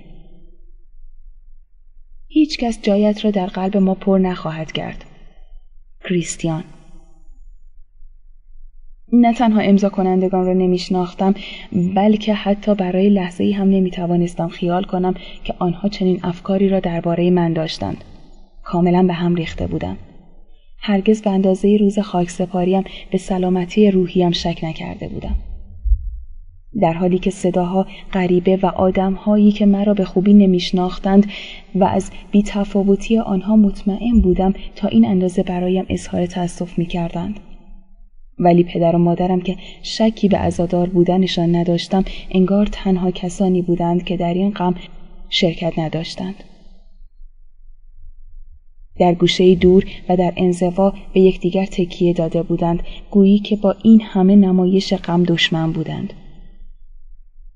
به آنهایی که اظهار تسلیت می کردند به سردی دست می دادند و از نگاه آنها که زبان به ستایش می گشودند دوری می کردند. فقط برادرانم همان گونه که پیش بینی کرده بودم رفتار می کردند. آنها دور از جمعیت روی سکویی ایستاده بودند. دوروبرشان پر بود از دستگاه های منعکس کننده نور. بین گروهی آرایشگر بودند و با متخصصان آنها درباره تفاوت‌های جزئی رنگ سیاه که باید برای کلیشه انتخاب شود گفتگو می‌کردند. سرانجام عکاس ناگهان فریاد زد که نور برای کار مناسب شده. همگی بروید روی قبر. همه بروید. زود. برادرهایم که در ردیف جلوی صف عزاداران بودند جمعیت را می شکافتند تا به سنگ قبر نزدیک شوند. خودم را به سمت آنها کشاندم چون می‌خواستم قبرم را ببینم. آنچه را که دیدم باعث حیرتم شد. غیر از اسمم و تاریخ تولد و تاریخ مرگم یک عکس هم روی قبر بود که برادرانم زیر آن نوشته بودند. به برادر کوچکمان که از ما هم زیباتر بود با نهایت تأسف. عکس را شناختم. تصویر من نبود. عکس یکی از برادران دوقلویم در سن پانزده سالگی بود. زئوس پترلاما ضربه‌ای به شانه هم زد و یک دسته روزنامه به من داد. تیترها همان دروغها را به کار برده بودند. مرگ ناگهانی یک جوجه عقاب جوانترین برادر از خانواده فیرللی که عالی تر از برادرهای بزرگش بود. خواست تا به فرشتگان بپیوندد فرشتگانی که این همه به آنان میمانست. خودم را در بغل زئوس پترلاما انداختم. به خاطر جو حاکم همه فکر می‌کردند که این گریه گریه غم است. هیچکس نمی‌توانست تصور کند که گریه من از روی خشم است. لعنتی ها زندگیم را دزدیدند مرگم را دزدیدند حتی عکسم را هم دزدیدند. زئوس پترلاما در پاسخ گفت این همان کاری است که ما می‌خواهیم انجامش دهیم مگر نه؟ فقط همین امید بود که به من جسارت می‌داد. حق با شماست زود برویم بدون هیچ ناراحتی به این عروسک های خیمه شباز تنه می زدم. آنها که دانسته یا ندانسته در این کلاهبرداری بزرگ گریه می کردند. پیش از آنکه نرده های قبرستان را پشت سر بگذارم برای آخرین بار نگاهی به پدر و مادرم انداختم که ناگهان به نظرم آمد تنها کسانی هستند که رفتاری مناسب و شایسته داشتند زئوس در حالی که دستم را می‌کشید گفت قصه نخور برویم. این آخرین خاطرم پیش از ترک این دنیا بود. میز صبحانه را در بالکن جنوبی چیده بودند. همه دختران زیبای لامبریلیک دور هم جمع شده بودند و درباره ظروف نقره‌ای وراجی می‌کردند و در انتظار اربابشان. روزنامه هایی را که مراسم خاکسپاریم را تفسیر کرده بودند ورق می‌زدند. گوش چشمی نگاهی انداختم. با علم به اینکه به عنوان مرده مورد توجه نبودم کنجکاو بودم تا بدانم آیا با این کلاهگیس و عینک سیاه به عنوان یک فرد زنده مورد توجه هستم یا نه. آنها دیدند که پترلاما پشتم را نوازش می کند. از روی دلسوزی اخمی تحویلم می دهد. بعد توجهش از ردیف سنگ های قیمتیش به کلیشه های روزنامه جلب می شود. یک ستاره مشهور راک برای تبلیغ انیستوتوی کاشت مویش اعلام کرده بود که ترانه‌ای به من تقدیم کرده. فرشته ای از میان ما رفته است. و یک تهیه کننده سینما به برادرانم پیشنهاد کرده بود تا در یک فیلم که داستان زندگی ما را حکایت می کند نقش بازی کنند.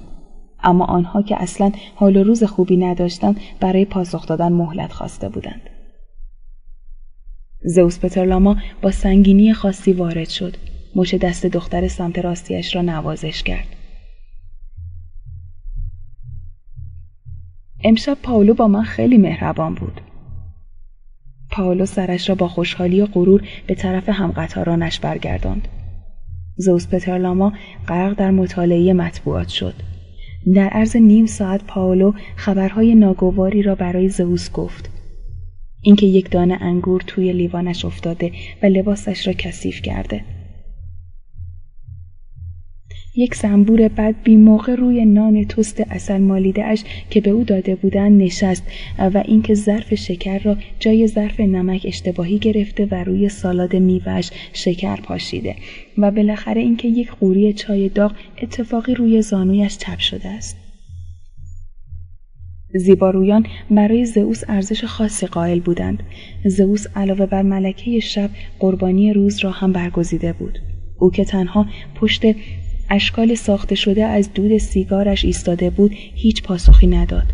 بلند شد از کنارم رد شد و گفت بیا برویم تا جایت را معلوم کنم. به طبقه همکف در بال راست ساختمان رفتیم. تا وقتی که لازم باشد همینجا میمانی. او خدمتکاری با لباس سفید را که روی صورتش لکه های قرمز داشت به من معرفی کرد. تیتوس جلوی هر کس را که نزدیک شود می‌گیرد. او همان کسی است که قبلا از همسرم مراقبت می‌کرده. شما زن دارید؟ طبیعتا. این هم اتاقت. او مرا وارد سالونی کرد که به نظر سفید می رسید ولی بعد از چند ثانیه تمام محتویات اتاق ظاهر شدند. اتاقی بود سفید با اساسیهی سفید، پرده سفید، لامپ سفید، کف سرامیکی سفید و سرویس خواب که همگی سفید بودند. اشیایی که در این نور سفید خالص قوتور بودند برجسته به نظر نمی رسیدند. گوشه های اشیا محو می شدند. چندین بار با آنها برخورد کردم. در اینجا دور از همه خواهی بود و زمانی که کارمان تمام شد بیرون خواهی آمد.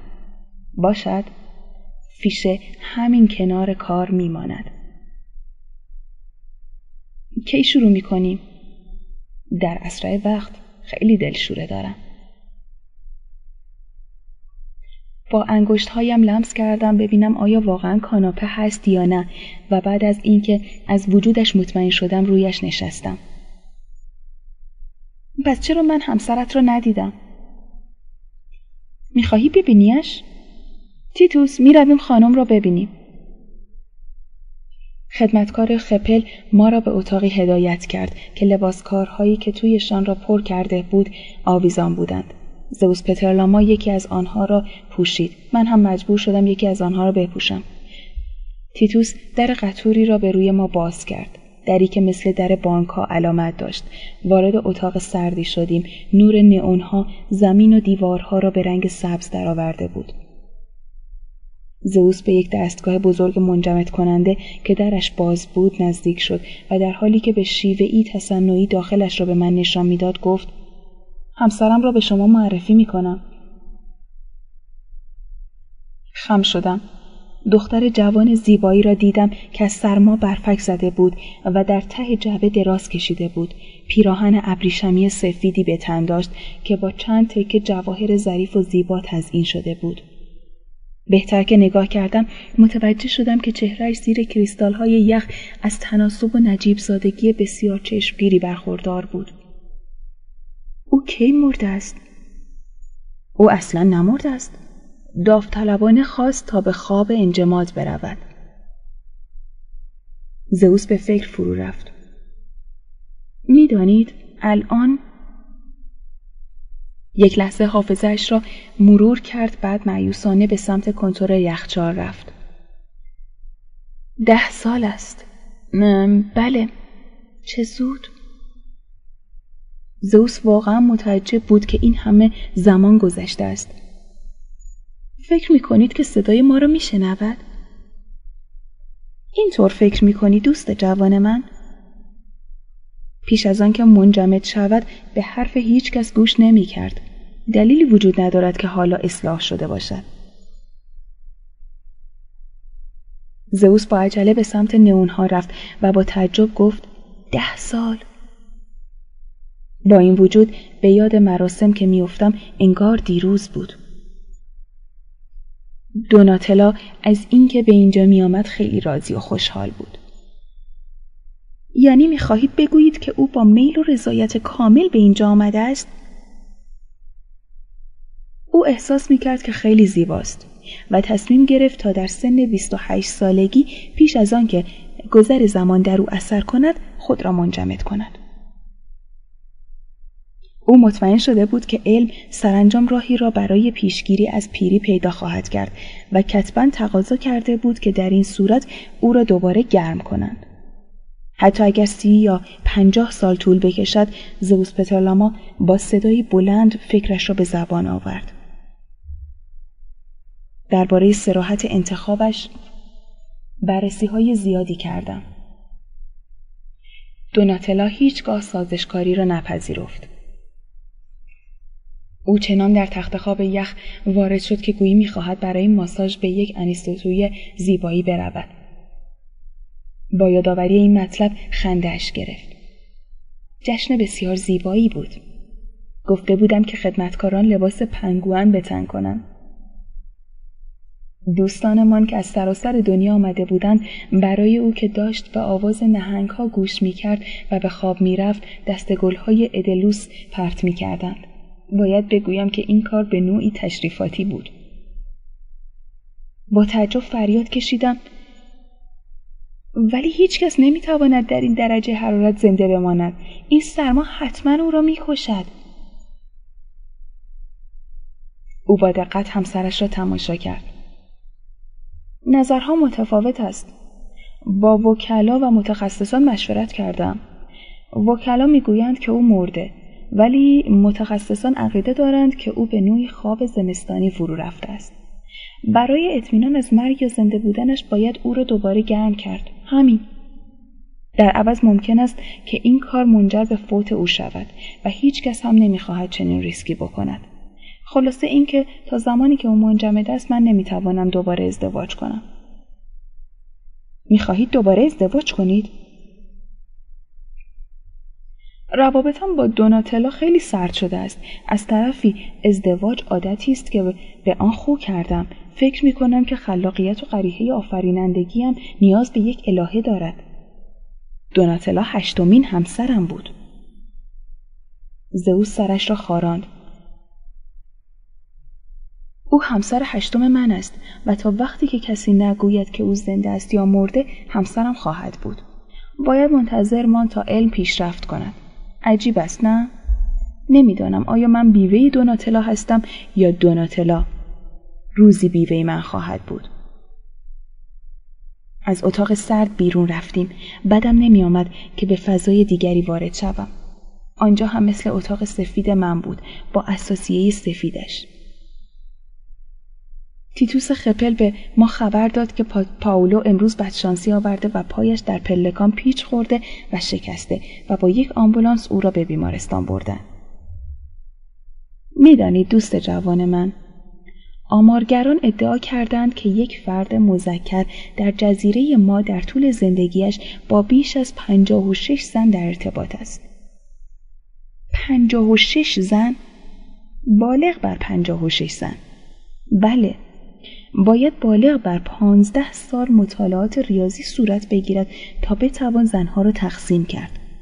طبیعتا من زیاد اهل حساب و کتاب نیستم و تحمل نخواهم کرد به شرایطی متوسط و بیارزش برگردم. من از بین کسانی که ازدواج متعددی کردند رقم بالاتری را به خود اختصاص دادم و به خاطر عقیده ای که دارم شایستهاش هستم. برای چه با آنها ازدواج می کنید؟ خوشی. دوست جوان من برای خوشی. بدون آن هیچ زنی برایتان حرمت قائل نمی شود کلیسا جاز کبوتر ارک هدیه زیافت مهمان. همه اینها لازم است وگرنه زنها فقط به خاطر مسئله زن و ما را می‌خواهند و بس. با خشونت رو به من کرد و گفت چون من یک شوهر هستم مرد جوان یک شوهر اگر قرار است نقش بازی کنیم من نقش برجسته و عالی می خواهم. در نقش یک شوهر است که من می توانم همه توانم را در برابر یک زن عملی کنم. ناگهان زئوس پترلاما در حالی که چشمهایش را به هم می‌زد به سمت پنجره رفت. در پایین دست باغبانها مراقب کبوترها بودند. زئوس پنجره را باز کرد و شروع کرد به فریاد زدن. آن آبی دیگر چیست؟ مسخره کرده اید؟ فورا آبی را عوض کنید. من هم به پنجره نزدیک شدم. دیدم که مردها در حال رنگ کردن کبوترها هستند. آبی را کمرنگ کنید. تقریبا به رنگ پنیرک. دوباره فریاد زد. من که به شما یک مدل نشان داده بودم. به رنگ گل تلگرافی جنگلی در زیر نور آفتاب. جادوگری که نمی‌خواهید بکنید خیلی کنجکاو شده بودم که بدانم چرا پر کبوترها رو رنگ می‌کنند اما جلوی خودم را گرفتم بی تردید برای تشکر کردن از من بود که جواب داد برای رنگین کمانم است با سر تایید کردم یعنی اینکه فهمیدم. بعد به موضوع همسرهایش پرداختم. دلم به حالتان می سوزد که همسرهایتان را از دست داده اید. با تعجب گفت آه بله همه همین را می‌گویند. من واقعا به خاطر از دست دادنشان غمگین نشدم. فوت هر کدام از آنها یک حکایت دارد مثل یک کلید پیانو یک کلید مشخص و معلوم. شیوهی برای پایان دادن به یک حکایت و تبدیل آن به افسانه به خود تبریک می‌گویم به خاطر پیدا کردن زنهایی که به خوبی وارد زندگیم می شدند و هم رفتند. آنها نبوغ تئاتری داشتند. می‌دانید؟ یادآوری خاطرات یک مرده از یک زنده دلنشین تر است. او روی چارپایه‌ای که تا آن موقع متوجهش نشده بودم نشست و غرق در خاطراتش شد. همسر اولم باربارا موجودی بیش از حد عارف منش بود. با چرخاندن میز ارتباطات ظریفی با ارواح مردگان برقرار می کرد. یک روز صبح وقتی روی تخت نشسته بودیم جمله‌ای به من گفت. من خیلی کنجکاو شده ام. باید بروم و ببینم. دیگر نمی‌توانم تحمل کنم. و خودش را کشت. دومی همسرم روزا حال و هوای معنویش ضعیفتر بود.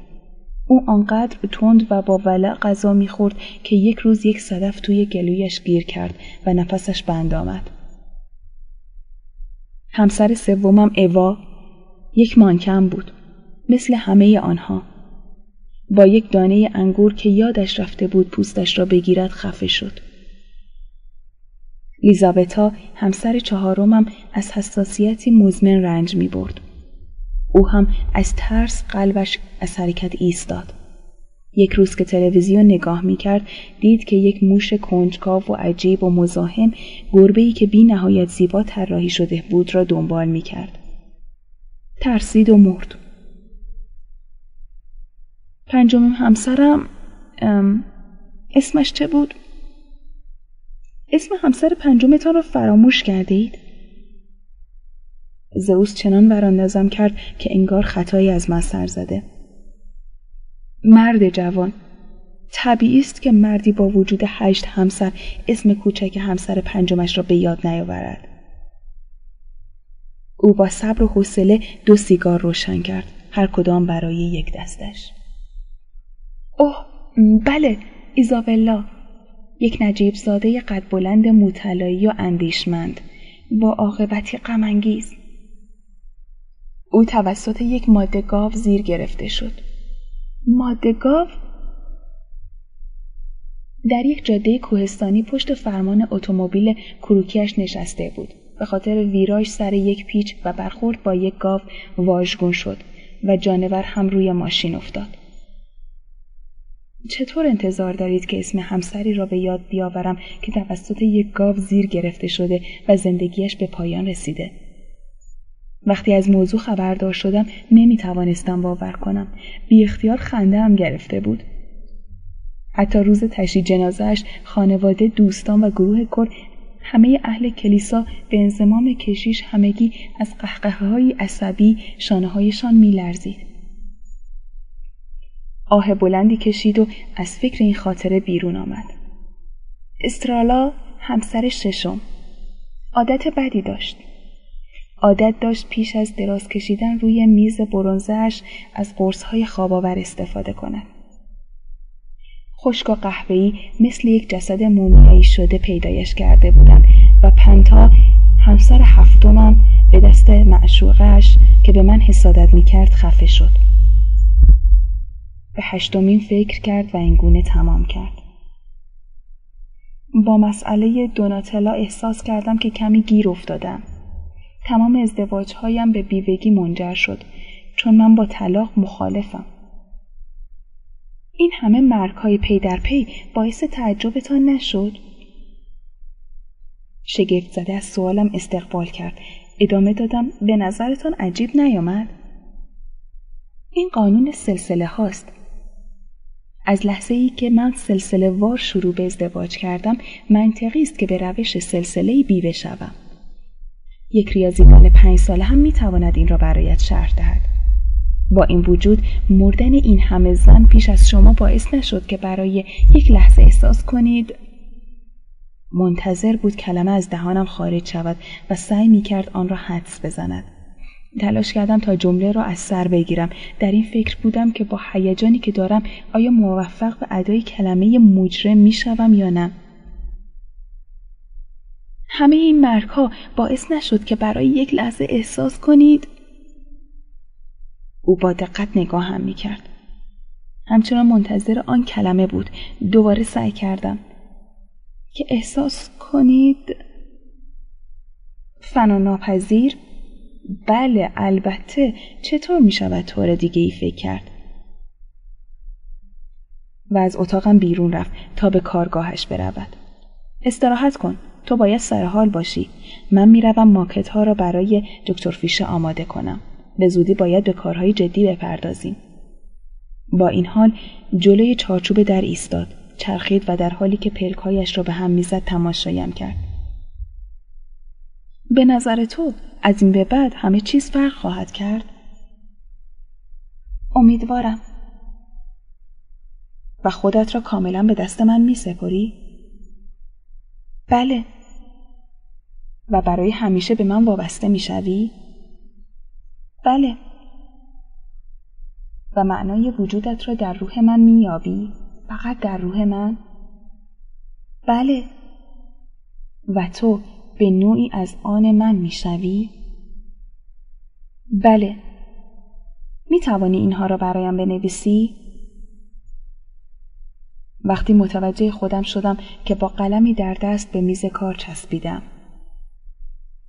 زئوس پترلاما پشت سرم بود و دستم را هدایت می کرد و متن را به من القا می کرد. برای چه می خواهید که بنویسم؟ حافظه کاغذ بیشتر از حافظه آدم هاست. ترسم از این است که موقع سرخوشیت یادت برود چه چیزی به من گفته ای. چند جمله ای را بدخط و به کندی نوشتم. چطور باید امضا کنم؟ حالا که رسما مردم چطور می توانم از اسمم در امضا استفاده کنم؟ فقط بنویس خودم. امضا کردم و ورق را به او دادم. با صدای بلند شروع به خواندن کرد. من خود را به دست زئوس پترلاما می سپارم تا هرچه که می خواهد از من بسازد. خواست و اراده او جانشین خواست و اراده من است. با همه نیرو و اراده که در خود سراغ دارم آزادانه تصمیم می گیرم که کاملا از آن او باشم. امضا خودم. بعد از آنکه نامه را مثل یک حیوان زنده نوازش کرد آن را در جیبش سر داد و انگار مار پیتونی که شکارش را هیپنوتیزم کند نگاهش را به من دوخت چیز خارق العاده ای در تو می‌بینم چه چیزی آیندهت را. عمل من در شبی که ما هنایی رنگ بود انجام گرفت. عمل دوازده ساعت طول کشید. چیزی احساس نمی کردم موقع رفتن روی برانکار چون چیزی نمی‌دانستم از بیهوشی وحشت زیادی داشتم. در حالی که این بیداری بود که خود را دردناک و غمانگیز نشان می‌داد. آتش. در حالی به خود آمدم که در آتش میسوختم. همه بدنم میسوخت. تمام اعضایم شعله میکشیدند. داشتند مرا می‌زدند. به زحمت به خودم آمدم و شروع کردم به نالیدن. زئوس و دکتر فیشه به من مورفین تزریق کردند و این سبب شد تا مدتی که معلوم نشد چقدر طول کشیده است درد برایم قابل تحمل تر شود. حالا آه و ناله هایم به نفس نفس زدن تبدیل شده بود. چند ساعت بعد دوباره آتش سوزی از سر گرفته شد. دوباره مورفین تزریق کردند. به نظرم هفته اول رو به همین منوال سپری کردم. جسمی در آتش که با مورفین خنک می‌شد. هفته دوم درد کمتر شده بود. فقط تب داشتم و هزیان می گفتم. به سختی چشمهایم را باز می کردم بالا و پایین می پریدم خیالات مرا در تختم به این طرف و آن طرف می زدند. مثل موجی که چوب پنبه را. برادرهایم را می دیدم که هزار جور کار زشت در برابر چشمان پدر و مادرم انجام می دهند. می دیدم که اسیدی قوی روی صورتم پاشیدند. به خاطر اینکه زیبا شده بودم و خیس از عرق از خواب می پریدم. دریافت و آگاهی دقیقی از جایی که بودم نداشتم یادم رفته بود که پنجره اتاقم مشرف به یک کبوترخانه است و ارتعاش بالها و به هم خوردن آنها و صدای بغبغوی کبوترها مثل استفراغ فوران می کرد. به نظرم می رسید که همه این حیاهوها در ذهنم و زیر بانداژ بدنم به وجود آمدند. از هفته سوم دوره نقاهتم شروع شد زئوس خودش از من مراقبت می کرد و زخمایم را شست و شو می داد. به بدنم پماد می زد و بانداژم را عوض می کرد. با دستهای ظریف هنرمندانش کارهای حقیری انجام می‌داد و صبر و شکیبایی زیادی به خرج می‌داد. می‌شد گفت که بعد از عمل علاقه و توجه خاصی به من پیدا کرده بود. در حالی که بانداژم را باز می کرد و روی بدنم پماد می مالید گفت باور نکردنی است. خارق العاده قافل گیر کننده عجیب است هر روز که میگذشت او بیشتر و بیشتر به شگفت می آمد. بیشک من به قولی که نمی‌دانم چه بود عمل کرده بودم. او از سازگاری و شجاعت من تعریف می کرد. با این وجود مانع می شد تا خود را در آینه ببینم. او به خاطر بهبودیم بیشتر از خودم خوشحال بود و از اینکه ورمهایم از بین رفت می‌رفتند و کبودیهایم محو می‌شدند کیف می‌کرد و به وجد میآمد. احساس می‌کردم او به اندازه خودم از التهاباتم رنج می‌برد. احساس می‌کردم عکسی هستم که در تاریک خانه هر روز مشخصتر و واضحتر از روز قبل می شود.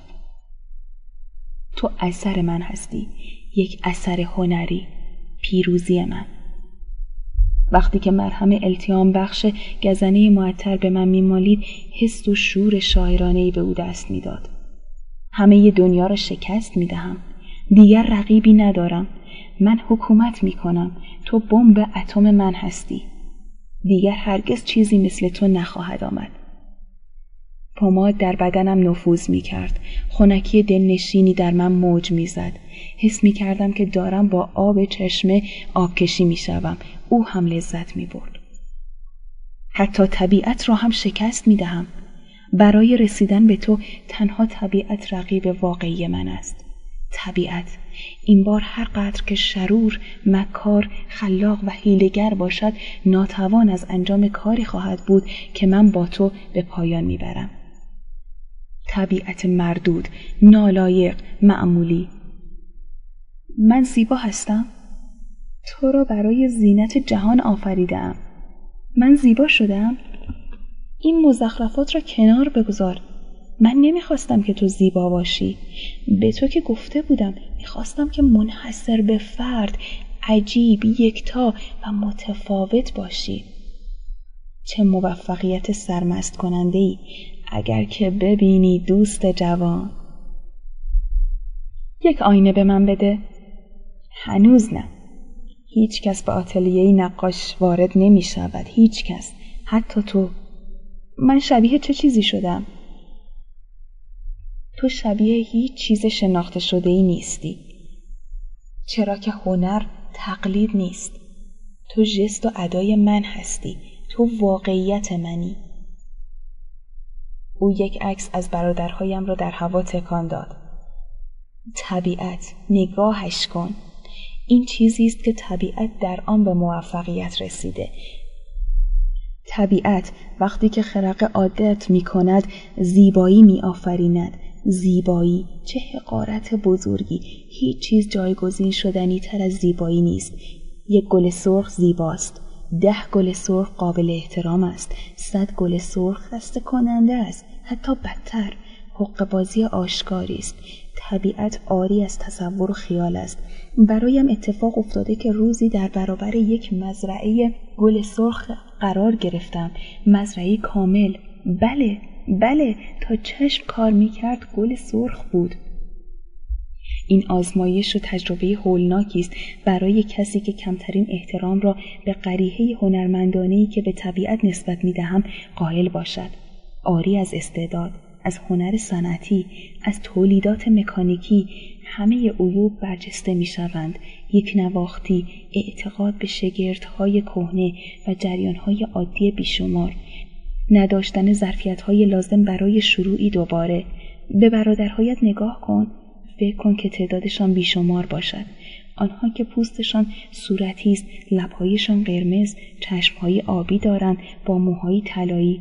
برای یک نقاش این مجموعه است از چیزهای معمولی. به عملکرد تقارن نگاه کن. دو شانه دو بازو دو دست دو ران دو پا.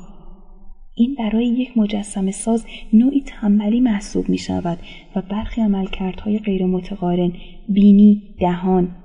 که همگی در مرکز بدن هستند کاملا در مرکز با ویژگی خاص که برای یک طراح اثری بی نهایت معمولی و بی اهمیت می باشد. من این گونه عمل نمی کنم.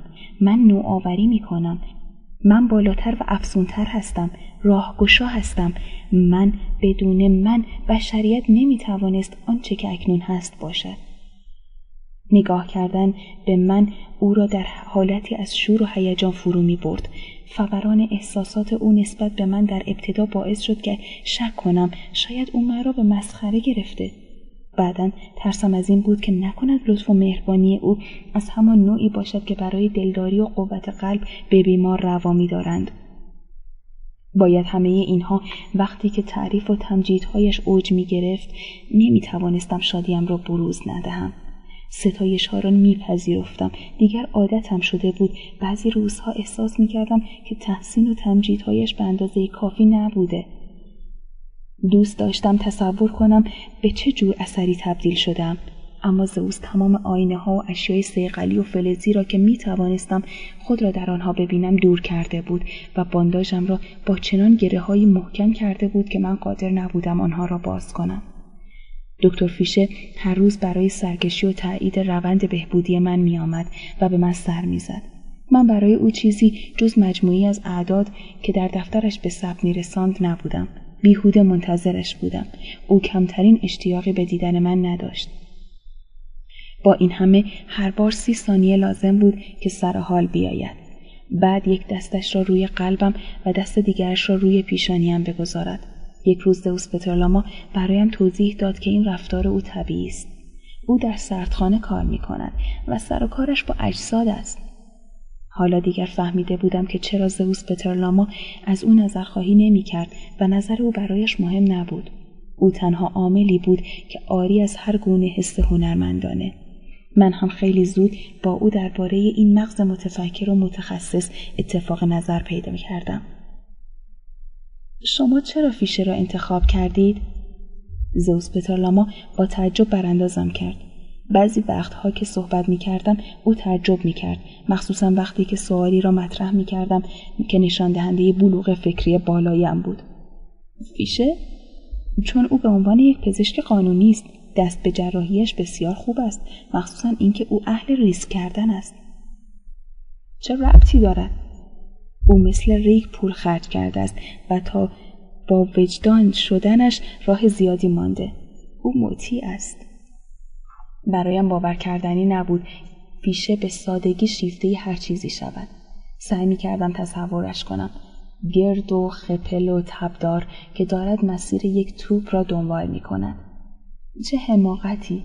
گم کردن خود در سرنوشت در حالی که هنر است. زوس پترلاما هست و من. شایسته نبودم این مرد در کنار ما باشد. جلز و ولز می کردم که دوباره به دنیای بیرون برگردم. ساعتها تعریف و تمجیدی که زوز پترلاما نثار من می کرد فایده ای نداشت. از اینکه کسی جز او دور برم نبود احساس رنج و عذاب می کردم. همینطور از اینکه همه تحسین و تمجیدهایش از من به نوعی به خود او برمیگشت چون او نجات دهنده من بود.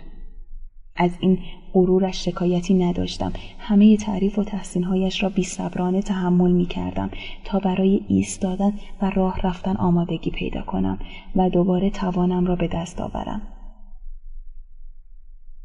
خب دوست جوان من حس می کنی که بتوانی بیرون بیایی؟ بله. بسیار خوب. حالا حالت خوب شده است. دیگر تمایلی به مردن ندارید؟ نه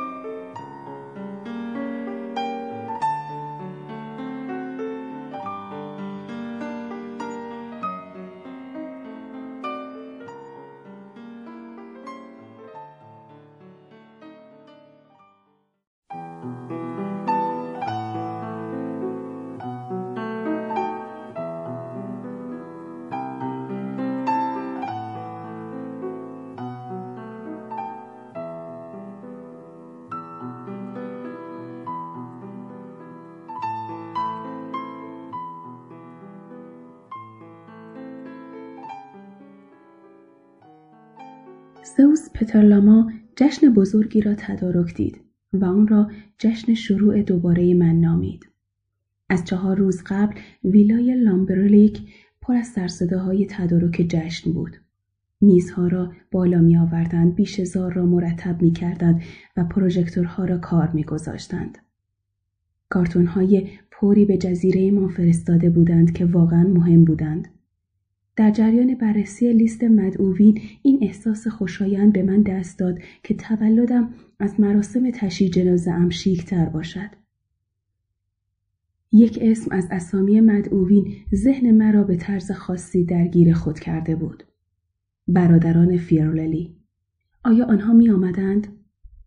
از زوس پترلاما سوال کردم و او هم به من گفت که آنها می‌خواهند فیلم اتوبیوگرافی کار کنند و اینکه آنها به وابسته مطبوعاتی خود گفته بودند که نخواهند آمد. چه بد شد. قصه نخور. آنها همیشه همینطور جواب می‌دهند ولی بعدا خودشان را میرسانند. آنها برای نشان دادن خودشان چنین فرصتی را از دست نخواهند داد.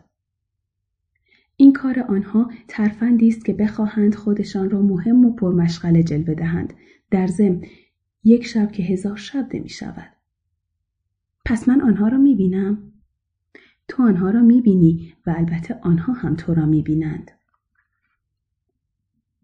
در ساعت هشت شب زئوس پترلاما سوتش را به صدا در می آورد به علامت اینکه حالا دیگر خدمتکاران باید در آشپزخانه باشند و تزئینات در استودیوها راه که باز شد دکتر فیشه و زئوس مرا وادار به ترک اتاقم کردند تا به سکویی که روی تراس اصلی بود بروم همینجا میمانی و منتظر می‌شوی اگر دوست داشتی می‌توانی به نرده ها تکیه کنی روی چهار پایه بلندی نشستم که روی پایه چرخان بود و بعد پرده سنگین رویم کشید.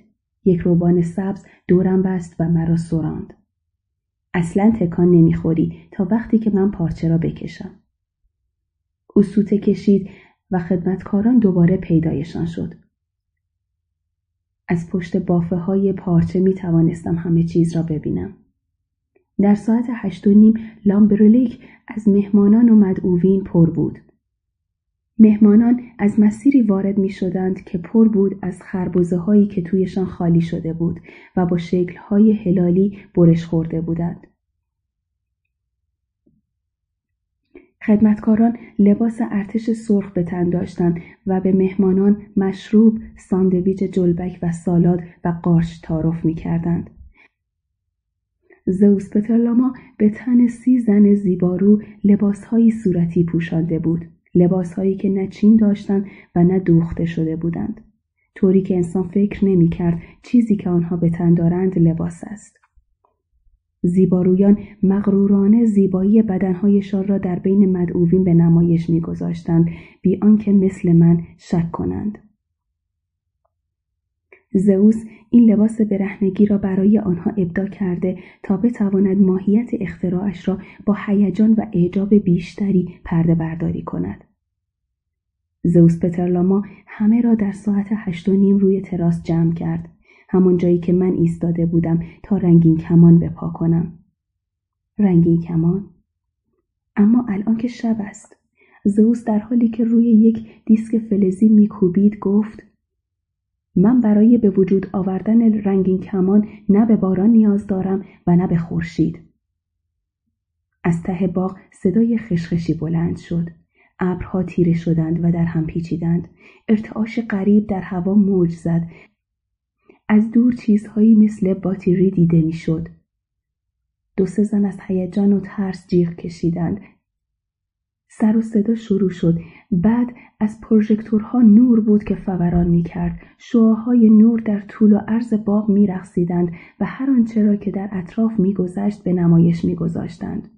کبوترها دیوان وار و خشخش کنان و مرتعش بالای سر ما در پرواز بودند. صدای انفجار مانع می‌شد که آنها آرام بگیرند. هر دسته از کبوتران به رنگی درآمده بودند. پرندگان زرد با هم یک جا جمع بودند. قرمزها همه با هم آبیها در جای دیگر زردها با زردها نیلیها با نیلیها. سرستونهای رنگارنگ در دل آسمان به هم می رسیدند. بی آنکه کم رنگ شود یا از بین برود. زوس پترلاما از همه هیجان زده تر بود. برای مهمانانش توضیح داد که این کبوترها با هم رنگ شده اند در یک گروه هستند و با هم زندگی می کنند بی آنکه با گروهی دیگر ارتباط داشته باشند. در واقع رنگ برای آنها در حکم نژادشان است و این مسئله این اعتقاد را که می‌گویند حماقت فقط مخصوص بشر است را نقض می کند. رنگین کمان پرها به پایان رسید و خدمتکاران غذای اصلی را با یک میز بزرگ چرخدار آوردند.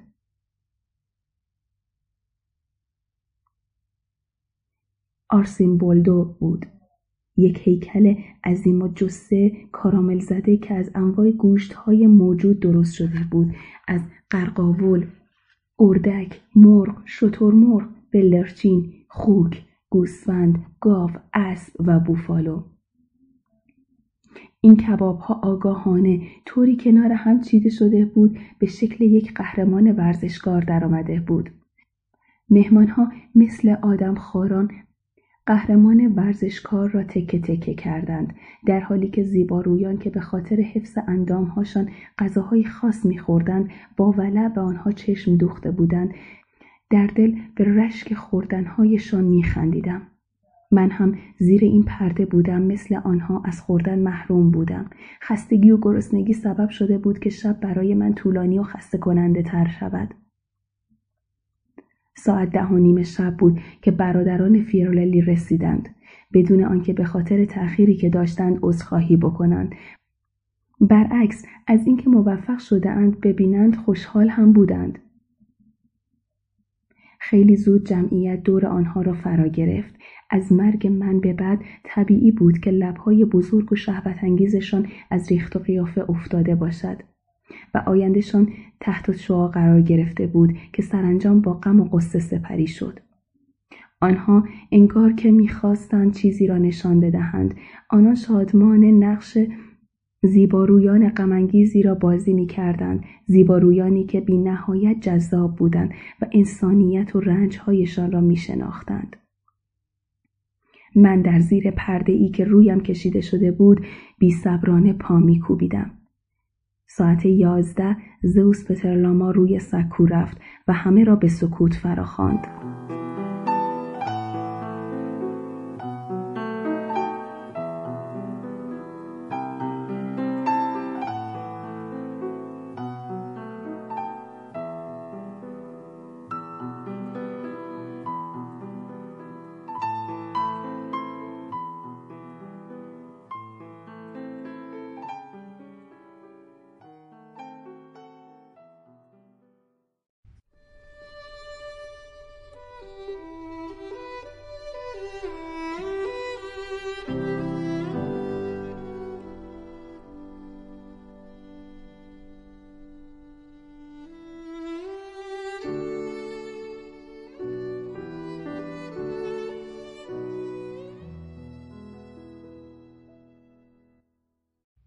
دوستان من.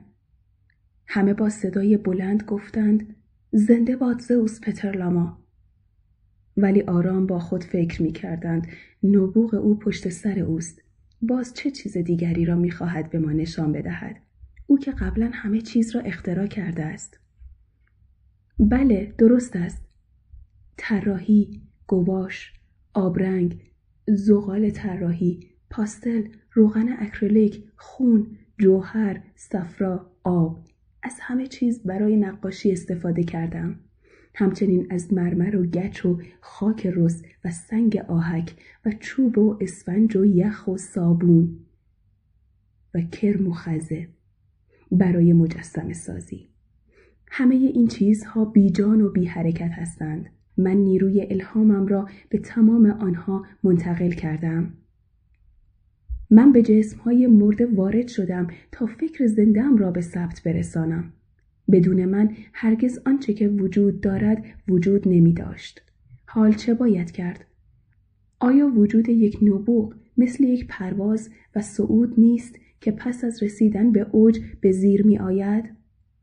آیا من محکوم به مشارکت در زوال خیش هستم؟ عاجز و ناتوان؟ نه. زمزمه به نشانه تایید از میان مدعوین بلند شد. حالا که حس می کنم نوبت من فرا رسیده بدنم می لرزد. نه، زوس پترلاما آخرین حرفش را نزده است. من با همه اجساد مردگان کار دارم. دوستان من پس زندگان چه؟ دوستان من کسی هرگز کاری با زندگان ندارد. دیدم که با انگشت خود پارچه ای را که مرا پنهان کرده بود کشید. باری این برای اولین بار است که در تاریخ بشریت مجسمه زنده را به شما نشان می دهم. پرده از روی سر من به پرواز درآمد. انگار که یک جفت بال پارچه‌ای به صدا درآمده بود. من دیده شدم. فقط یک شورت به تن داشتم. او شوکه شده بود. آه خفه ای کشید انگار کسی توپ سفتی را محکم به شکمش شود کرده باشد. چشمها گرد شده بودند و دهانها از تعجب باز مانده بود. ولی کلمه ای از دهان کسی خارج نمی‌شد. زمان به تعلیق درآمده بود. زئوس پترلاما به من نزدیک شد و با غرور نگاه هم کرد. وقتی که می‌گویم نگاه هم کرد یعنی به تنم نگاه کرد. بیشک چشمهایم یکی از قسمتهای نادر بود با وجود این آن شب یک تبادل زیبای نگاه مرا امیدوار کرده بود. به همان اندازه ای که سکوت سنگین شده بود. زئوس با صدای بلندی فریاد کشید بیست چون قبلا با هم توافق کرده بودیم من از روی چهار پای پایین آمدم تا روی پاهایم بیستم. زمزمه ای از وحشت و ترس در تماشاچیان موج زد. از دیدن یک مجسمه مرمرین که حرکت می کند تعجب کرده بودند. در ظاهرم چیز عجیب و غریبی وجود نداشت که باعث حیرتشان شود. زوس پترلاما سینهاش را جلو داد و مثل یک رام کننده حیوانات فریاد کشید راه برو فریادش مثل تازیانه ای فرود آمد راه برو به کندی و خیلی سخت طرح چند قدم را ریختم. راه رفتن عبارت مناسبی نبود جابجا جا شدن عبارت مناسب تری بود. زیرا بعد از مداخله ناجیم یعنی بعد از عمل جراحی من کمی مشکل داشتم. بگذریم. دو بار سکو را دور زدم و هر بار بعد از هر حرکت روی پاهایم میلرزیدم.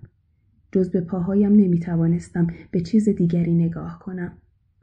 البته عبارت تماس من با زمین درستتر بود. خجالت ماهیچه هایم را منقبض کرده بود و مانع از این می‌شد که سرم را به طرف مردم برگردانم. سلام اما این پیش بینی نشده بود. مشوش شده بودم. زوس پترلاما در حالی که بالاتنش را به جلو خم کرده بود با صدای بلندتری تکرار کرد سلام. انگار که من حیوان وحشی بودم که از دستور او سرپیچی کردم. سلام برای اینکه دست از فریاد کشیدن بردارد کمی هیکلم را به جلو متمایل می کردم. صدای دست زدن از ردیف اول بلند شد. صدا شدید بلند و مطمئن بود. مثل صدای تایپ کردن با ماشین تایپ. بعد ردیف دیگری با ردیف اول همراه شد و بعد هم یک ردیف دیگر. پس از مدت کوتاهی همه حاضران داشتند دست می‌زدند. جسارت پیدا کردم رویم را به سمت آنها برگرداندم تا آنکه چشمهایم را ببینند و گواهی دهند که انسان هستم یا نه صدای همهمه به صدای دست زدن اضافه می شد. بالاخره لبخند زدم. چیزی شبیه لبخند. زیرا با آن خب بگذریم. صدای تشویق همچنان اوج می گرفت کف دستهایم را به سمت آنها گرفتم از بین جمعیت پاسخ رعداسایی جهیدن گرفت با هر حرکت من صدای تشویق بالا می گرفت احساس می کردم که با هر حرکتم دکمه ای را فشار می دهم و مردم را به هزیان وامی دارم سرمست شده بودم هر حرکت من مساوی بود با یک فراخان برای تشویق. در طول زندگیم هیچگاه ندیده بودم که کسی تشویقم کند. ناجیم آمد تا در تعظیم کردن به جمعیت با من همراه شود. حاضران فریاد میکشیدند، هیاهو می‌کردند، پا میکوبیدند و ما پی در پی تعظیم می‌کردیم مثل دو رقاص ستاره که در پایان مراسم رقص به مردم ادای احترام می‌کنند. بعد از یک حرکت تأثیر گذار از سوی زئوس هیاهو کم شد و شب نشینی از سر گرفته شد. اما جذابیت من همچنان مردم را جلب می کرد. مدعوین پشت سر هم می آمدن، از برابرم رد می شدن و جز به جز اعضای مرا بررسی می کردند. ستایش و تمجید از هر طرف جاری بود. بر اساس دستوری که داشتم حرف نمی زدم. به آدم های کنجکاو دوروبرم نگاه می کردم و به تعریف ها و تفسیرهایشان گوش می دادم. خارق است. ما وارد عصر جدیدی شده ایم. امشب شبی تاریخی است. اعتراف می کنم مدت ها بود که دیگر کارهای زئوس را دنبال نمی کردم اما حالا واقعا متحیر شدم. آیا این یک بشر است؟ نیست. به هر حال چیز با ارزشی است. این مجسمه را تمجیدش کنید که مثل وهم باور نکردنی است. قسم می‌خورم که حرفهای ما را می‌فهمد.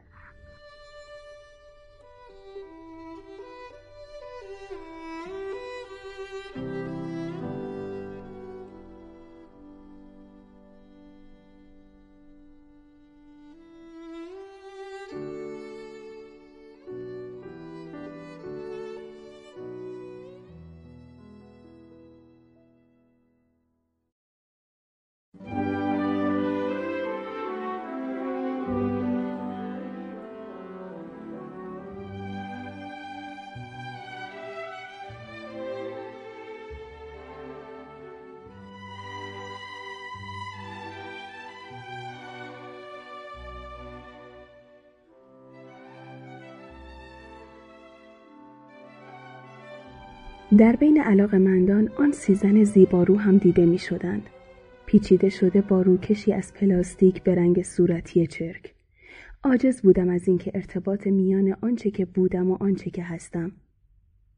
آنها با کنجکاوی که در خرید یک جنس به خرج می دهند مرا بررسی می کردند. از خود می پرسیدند که آیا می توانند مرا به منزلشان ببرند یا نه. سپس تحت تاثیر توضیحات و تفسیرهای شخصیتهای جزیره و با توجه به شایعاتی درباره خارق العاده بودن و حرکتهای دورانیم مرا به تعجب میکاویدند زنهای زیبارو وقتی دیدند که جز چند پیرمرد شهوتران و میلیاردرهای آمی کسی به آنها توجه نمی کند رفتارشان خسمانه شد. کیف می کردم.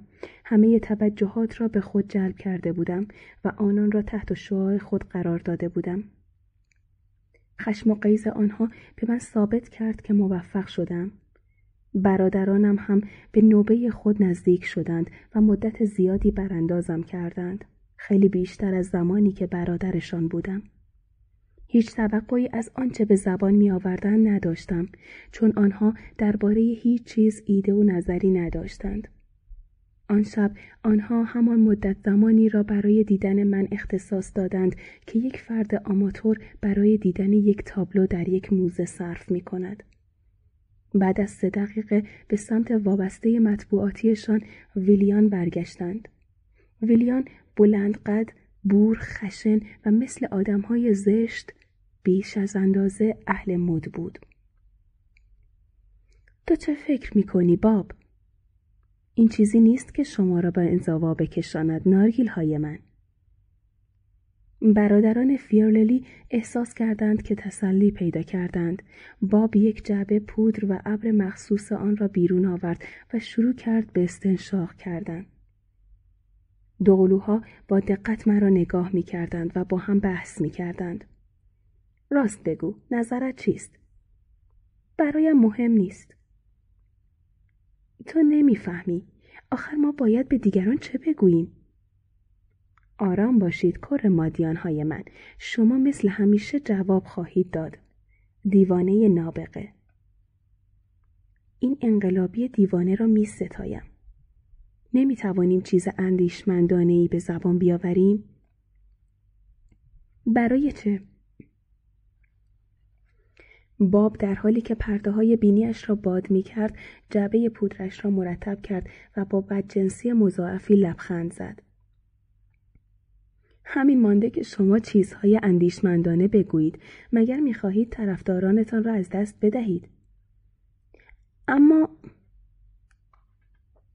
ساکت مردم شما را برای زیباییتان دوست دارند اگر شما بخواهید مثل اندیشمندان و بزرگان حرف بزنید یعنی به عمر کاریتان پایان داده اید.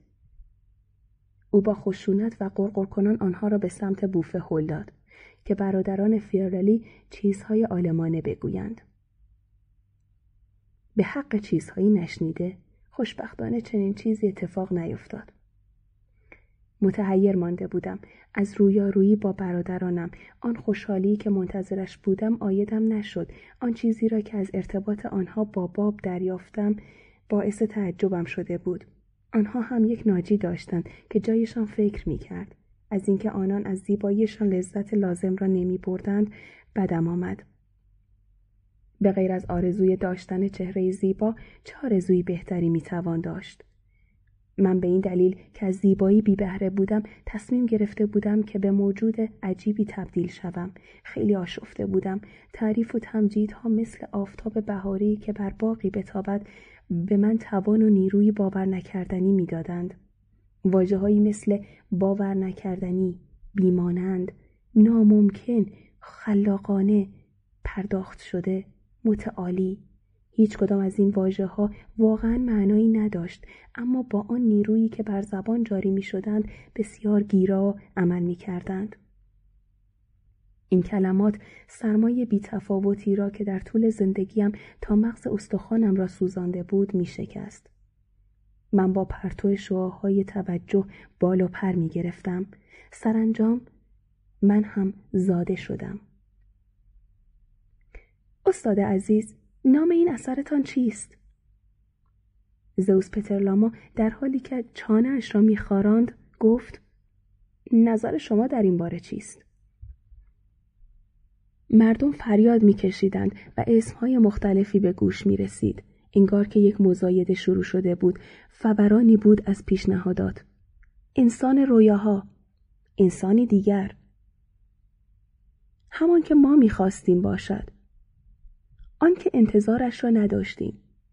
انسان کامل انسانی برای فردا انسان امروز رویای نزدیک. یادگار دوریان گری. آنکه خداوند آفریدنش را بلد نبود. فراسوی زیبایی. ضد عدد طلایی. سنتز تز و آنتیتز فوتز آواز اپیمته آلفا و اومگا انتقام حیولا منحصر به فرد ناجی من هر یک از پیشنهادها را با لبخندی حاکی از پذیرش و قبول پذیرا می شد. بعد روی سکو پرید و به من گفت تنها یک عنوان برای این اثر انقلابی وجود دارد. آدام بیس و این گونه بود که من زیر نور فلاش ها با تشویق ها اصل تعمید شدم.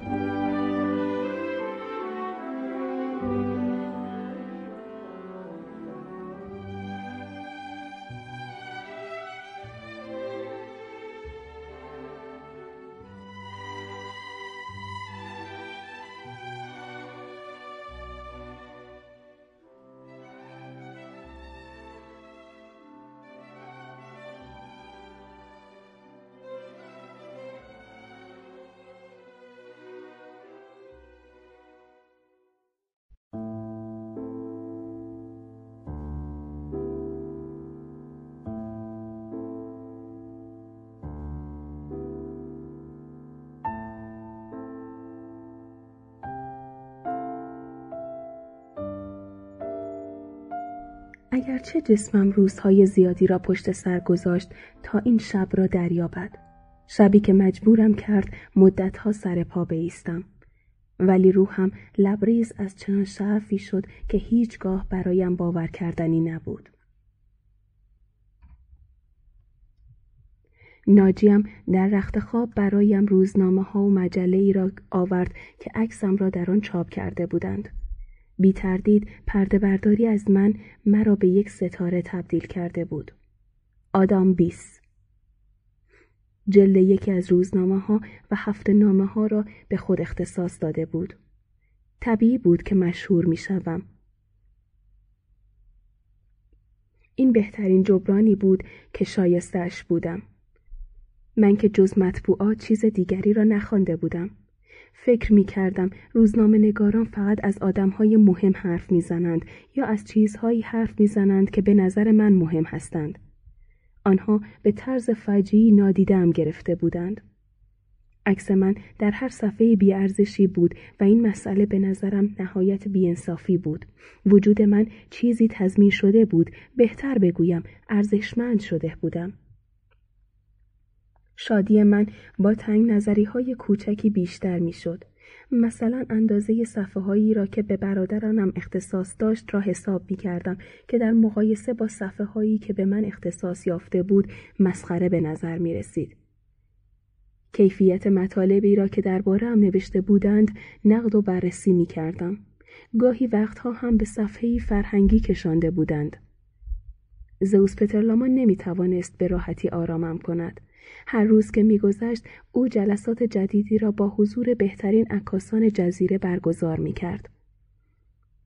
حالا دومین مرحله از شهرت تو فرا رسیده آدام بیس عزیز روزهای اولی که آنها از تو عکس می گرفتند به این دلیل بود که تو چیز متفاوتی بودی و حالا به این دلیل که تو مشهور شده ای.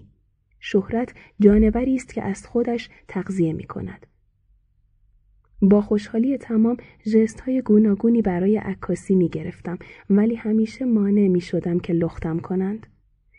شب که شد من و زئوس پتالاما درباره این مسئله گفتگو کردیم.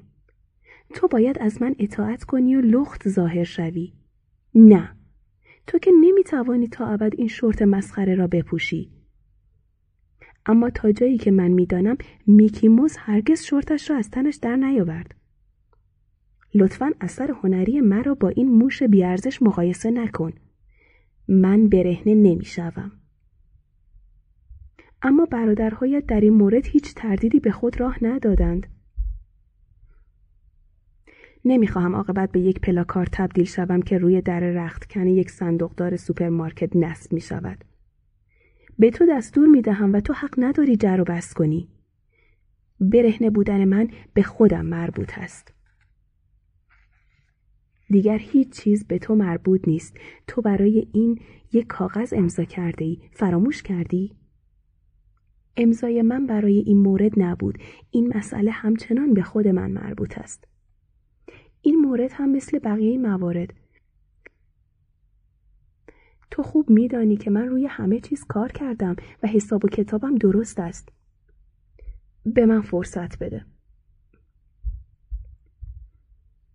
البته با مسائلی که پیش آمده حق داری. باز هم کمی صبر می کنیم اینطور آن عکس ها ارزش بیشتری پیدا می کنند هر روز مهارت های بیشتری در حرکت کردنم پیدا می کردم هزیان سورالیستی و الهام شده از جانب نجات دهنده ام در یک شب محتابی پیشتر منجر به نتایجی هنری شده بود. عملی و راحت. به علاوه چیزی که به شکل بیادبانه مرا از دعوس فراری داد این بود که یک روز صبح در ادرار کردنم با مشکلی مواجه شده بودم. با خونسردی جواب داد آدام بیس عزیز اگر می‌خواستید معمولی باشید نباید خود را به دست یک نابغه می سپردید. با این وجود اگر می‌خواهید معمولی باشید باید همان طوری باشید که قبلا بودید. طبیعت یکی از مواردی است که برای معمولی بودن تخصیص یافته.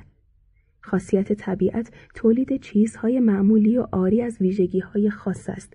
آیا دوست داری مثل قبل بشوی؟ بیان که جواب بدهم تصمیم گرفتم بی هیچ گله و شکایتی به جسم جدیدم خو کنم. کم کم مهارتم برای غذا خوردن در کنار اهل خانه بیشتر و بیشتر شد.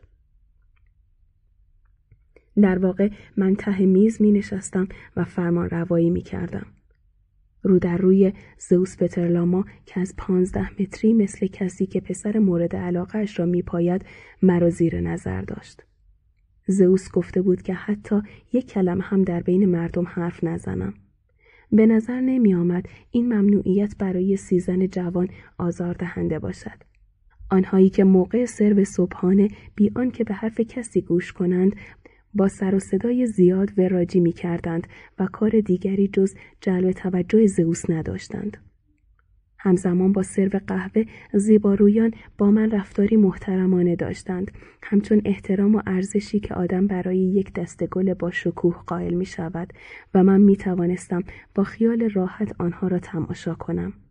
بقیه روز وقتی که زئوس خودش را در کارگاه زندانی می کرد آنها از جلویم رد می شدند و با بدجنسی زیر لب مسخره می کردند. بفرمایید ببینید این مخلوق دکتر فرانکشتین را گم کرده است. نه کازیمو دوست که دنبال ناقوسش می گردد. ناقوسش؟ همانی نیست که روی سرش است؟ سر؟ کدام سر؟ چیزی که دوتا چشم رویش است. حتی ناسزاهایشان هم شیرین بود. قیز و حسادتی که بروز می‌دادند نشان دهنده برتری من به آنها بود. حسود فقط روی کسی که از او برتر باشد توف می کند. وانگهی آنقدر از بیتوجهی دیگران رنج کشیده بودم که هر چیزی که روی ویژگی های برجسته وجودم انگشت میگذاشت ام از تعریف، تمجید و یا نیش و کنایه حس خوشایندی از عزت نفس به من می‌داد. از طرفی حمله های زیبارویان در حد حرف بود و هنوز هیچ کدام از آنها جرأت نکرده بودند هلم بدهند یا به من پشت پا بزنند. آنها به اثر زوس پترلاما کاملا احترام میگذاشتند. خب آدم بیس عزیز آیا فکر می کنی برای یک صحنه درست حسابی عکاسی آماده شده باشی؟ می خواهید بگویید؟ نه. صورت زود خشم زئوس به تیرگی گرایید. از مردمک چشمهایش برقی سیاه بیرون می جهید. بعد لبخند زد. انگار رنگین کمان شده بود. همه سنگهای دندانهایش برق می زدند. امشب من مهمان مهمی دارم. زیبارویان را در اتاقهاشان حبس می کنم چون آنها نمی‌گذارند هیچ گفتگوی مهمی به نتیجه برسد. میل داری که با ما باشی؟ با کمال میل. بسیار خوب. بنابراین طبیعی است که یک کلمه هم حرف نزنی.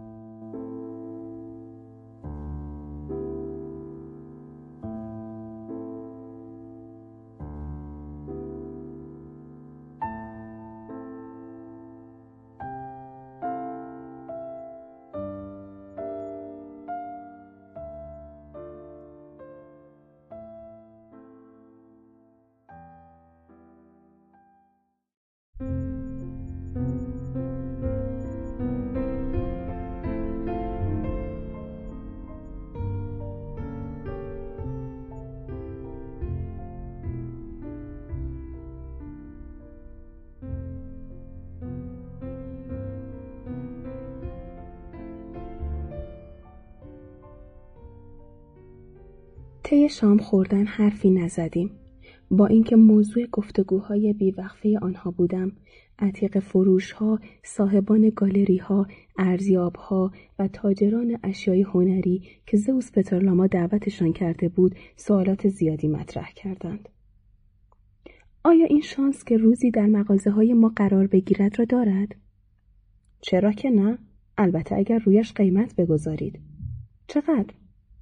ده میلیون. زئوس پترلاما لبخندی زد انگار برایش لطیفه ای تعریف کرده بودند. شما به این می‌گویید آمادگی باید خیلی بیشتر از اینها تدارک ببینید. دوازده میلیون. امیدوارم که شوخی کرده باشید. پانزده؟ بیست؟ به هر حال در حال حاضر ممکن نیست که آدام بیس را از خودم جدا کنم. تصور می کنید بتوانید از انواع دیگری از این مدل درست کنید؟ به اینجا که رسید حالا دیگر من بودم که با نگرانی منتظر جواب بودم.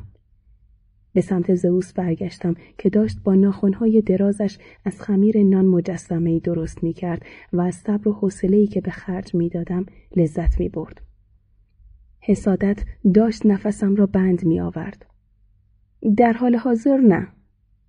نفس راحتی کشیدم. نجات دهندم که از لحظه تولد دوباره ام فقط به من توجه داشت باعث شده بود که نتوانم وجود خواهر یا برادر و یا توجه او به شخص دیگری را تحمل کنم. یک تاجر سوئیسی ناگهان پرسید بگویید ببینم آیا شما همه اعضا و اندامهایش را تغییر داده اید؟ بله همه آنچه را که دیده می شود. همه؟ به استثنای چشم ها.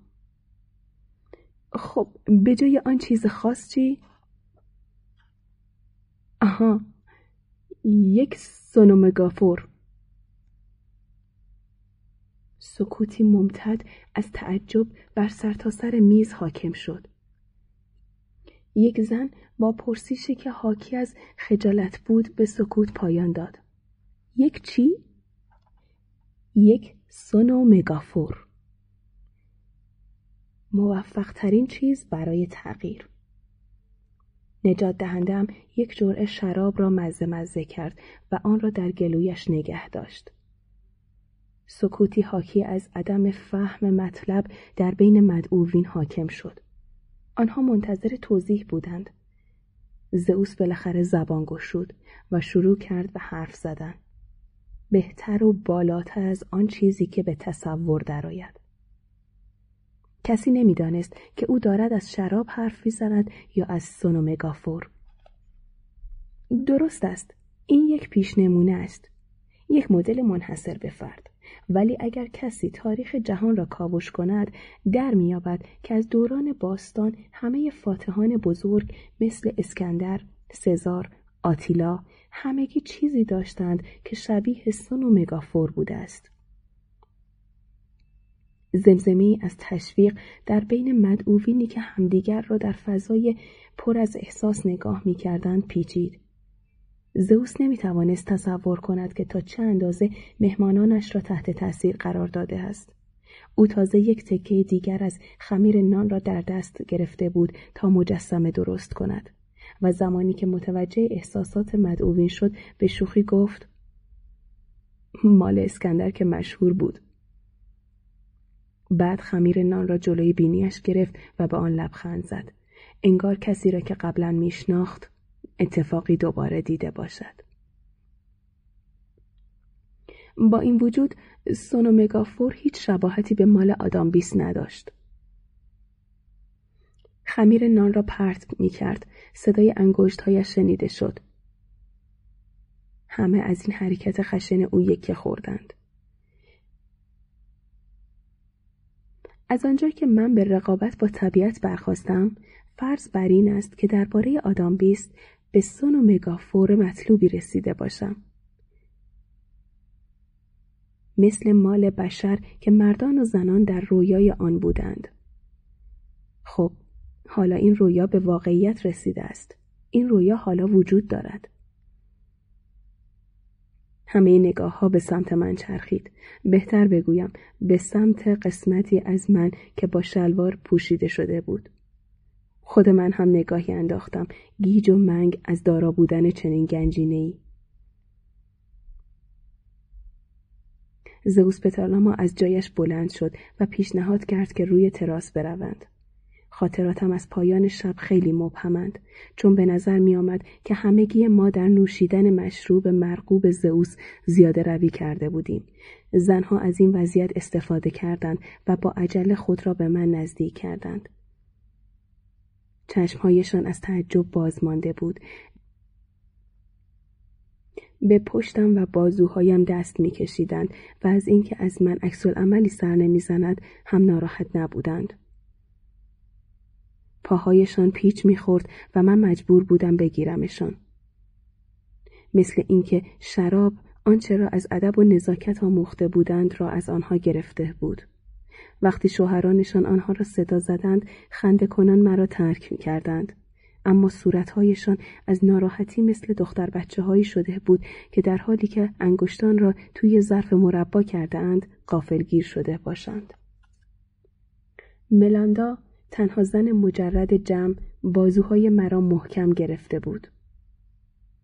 میل ندارید زیر نور ماه با من قدم بزنید؟ با صدایی گرم گرفته کلفت و شیرین حرف می‌زد انگار که صدا از یقش بیرون می آمد نه از گلویش فقط یک دکلت تنش بود باند پارچه نازکی دور خود پیچیده بود وقتی به ملاندا نگاه می کردم مثل این بود که به یک یقه باز نگاه می کنم. کاملا به او نزدیک شدم تا علامت بدهم که موافقم. او پلکایش را به هم زد. لبخندی روی لبش نشست بعد مرا به سمت باغ کشید و دور از چشم بقیه مهمانها در پیچ و خم بیشه گم شدیم. اولین قدم ها را که بر می داشتم درد داشتم. این زن بیشک منتظر بود که برایش از ستاره ها، ماه، عشق و سرنوشت بگویم. همه آنچه که مردها در فیلم های رومانتیک می‌گویند. نه تنها می‌خواستم حرف بزنم بلکه همه چیز از ذهنم پاک شده بود. وجودم سراپا چشم شده بود. شما دارید به چه چیزی فکر می کنید؟ جرأت نکردم جوابی بدهم. دور از نگاه همه به تپه خلوتی رسیدیم. نور کمرنگ خاصی پخش شده بود که به رنگ فلس ماهی بود. بلندا آمد جلوی من. نمی توانستم از این دام بیرون بیایم. به نظرم می آمد صورتش از ماه هم بالاتر قرار داشت. از من خوشتان نمی آید؟ اشتباه از من بود. او را آزرده بودم. از خود می پرسید چرا براندازش نمی کنم؟ از من بدت می آید؟ با سعی و تلاشی مافوق انسانی چند ثانیه‌ای در چشمانش ظلم زدم. آنگاه برای نشان دادن چیزی خندیدم.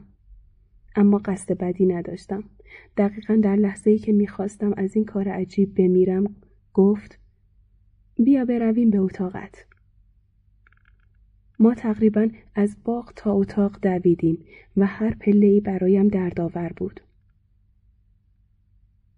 زمانی که زئوس پترلاما داشت درباره سونومگافور حرف می‌زد پس از هفته ها شاهد اولین چیز جالبی بودم و این اثر عجیبی داشت و گویی بنا خواسته خودم هرگز کاری با آن نداشتم.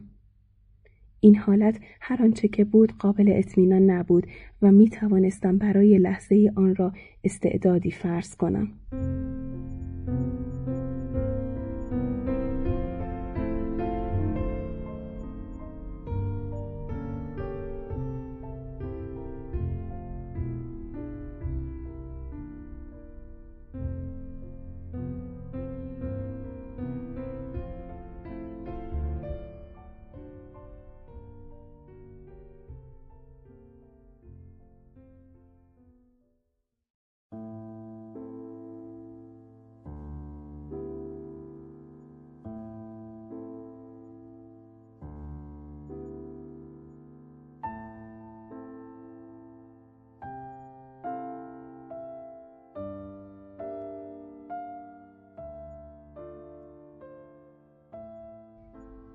زمانی که زئوس پترلاما داشت درباره سونومگا فرم حرف می‌زد پس از هفته ها شاهد اولین چیز جالبی بودم و این اثر عجیبی داشت و گویی بنابر خواسته خودم هرگز کاری با آن نداشتم. این حالت هر آنچه که بود قابل اطمینان نبود و می توانستم برای لحظه ای آن را استعدادی فرض کنم. یک بار روی تخت خواب دراز کشیدم. و ملیندا تفاوتها را هموار کرد. او به آرامی و شور و هیجانی لباس مرا در می آورد و هر بخش مرا کشف می کرد و فریاد تحسین آمیزیم سر می داد. من اعتماد خود را به دست می آوردم و به شکل عجیبی مغرور می شدم. زمانی که ملیندا لباسها را درآورد گفت غیر قابل باور است. نزدیک شد و نگاه کرد و به راحتی دست به کار شد. مردمک چشمان و لبانش از حیرت باز مانده بودند. بقیه داستان به شکل خاصی در یادم نیست. کسی از جلوی پنجره اتاق گذشت و متوجه سر و صدایی شدم. در سومین استراحت ما ثابت در کف اتاق بودیم. آه نه کافیست دیگر نمی‌توانم ملاندا خواست تا دوباره شروع کند و ناگهان بیان که متوجه باشم کلمات از دهانم بیرون پرید. ملاندا از تعجب فریاد کشید تعادلش را از دست داد و پایین افتاد. در حالی که داشتم کمکش می‌کردم پرسیدم حالت بد است؟ با وحشت نگاهم کرد و وحشیانه فریاد زد. چی شده ملاندا او به سمت ته اتاق دوید و وحشت زده پشت یک مبل راحتی پناه گرفت. به سویش رفتم با دستهایش گارد گرفته بود. گفت تکان نخور. چی شده؟ از چی میترسی؟ لبهایش میلرزید و در حالی که چشمهایش از تب و وحشت گشاد شده بودند گفت تو حرف می‌زنی؟ طبیعی است که حرف می‌زنم. وحشتناک است. من اصلا نمی‌دانستم. این مسئله مرا شوکه کرده بود. نمی توانستم بفهمم که زنی برهنه که بیادبانه با حرکات عجیب و غریب خودش را تسلیم آدم می کند چطور می تواند از حرف زدن من برنجد؟ با عجله لباسهایش را جمع کرد و آنها را تون تون پوشید. می روی؟ بله. از مکالمه‌ای که با من داشت وحشت کرده بود. باز هم ادامه دادم. باز هم میایی ترجیح داد که چهار دست و پا دنبال سندل های بلند و نرمش بگردد. اینجاست. فرز و سری آنها را پوشید انگار با این حرکت وقار از دست رفتهش را باز یافته بود. نمی‌خواهی بمانیم با هم حرف بزنیم؟ آه نه اینجا محدودیت هایی است. ملاندا در را با صدا بست. چنان به خواب فرو رفتم که انگار در گردابی افتادم. چند ثانیه به اندازه این پهلو آن پهلو شدن بیدار شدم آنقدر که توانستم فکر کنم که کار بزرگی به انجام رساندم اینکه یک زن را خوشحال کردم و دوباره خوابیدم صبح که شد زئوس مرا دید که خیره بشاش و سیر از خواب بیدار می شوم. زئوس پترلاما لبه تخت نشست و به دقت نگاهم کرد. باید زبانت را قطع می کردم. بی آنکه توجهی به حرفش بکنم فقط به لذتی که برده بودم فکر می کردم و به خورشید نگاه می کردم. او با تاکید بیشتری گفت ملاندا به اندازه تمام طول زندگیش وحشت کرده بود.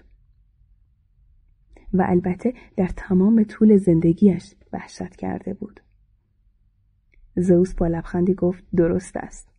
بعد از نوشیدن چند لیوان الکل و دو تا قرص آرام بخش خودش را تسلیم کرده است. او باعث شده که خاصیت سونومگافور به من ثابت شود.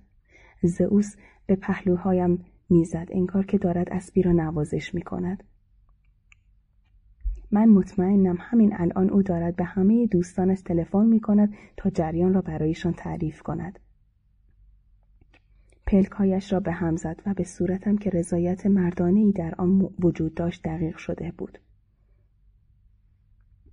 و تو از خودت راضی هستی؟ کمی. اصلا تو متوجه هستی؟ با عصبانیت از تخت پایین پرید و با خشم شروع به راه رفتن کرد. ابله بیچاره این سونومگافور که او را به آسمان هفتم برد اختراع من است. شما دارید اقراق می کنید. اصلا تو قبل از این زنها رو می شناختی؟ هیچ پاسخی نداشتم. این نبوغ من بود که دیشب ملاندا را به هیجان آورد من و نه هیچ چیز دیگر با این وجود این من بودم که آنجا تو آنجا بودی اما آنکه آنجا بود تو نبودی بیچاره وقتی که تو خودت شدی او فرار کرد.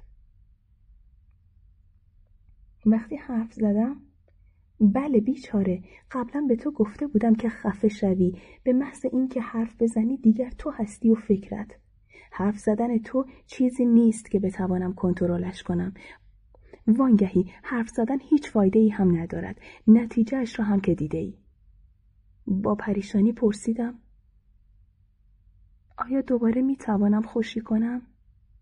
ملاندا دوباره می آید؟ اگر خفه بشوی بله خفه می شوم.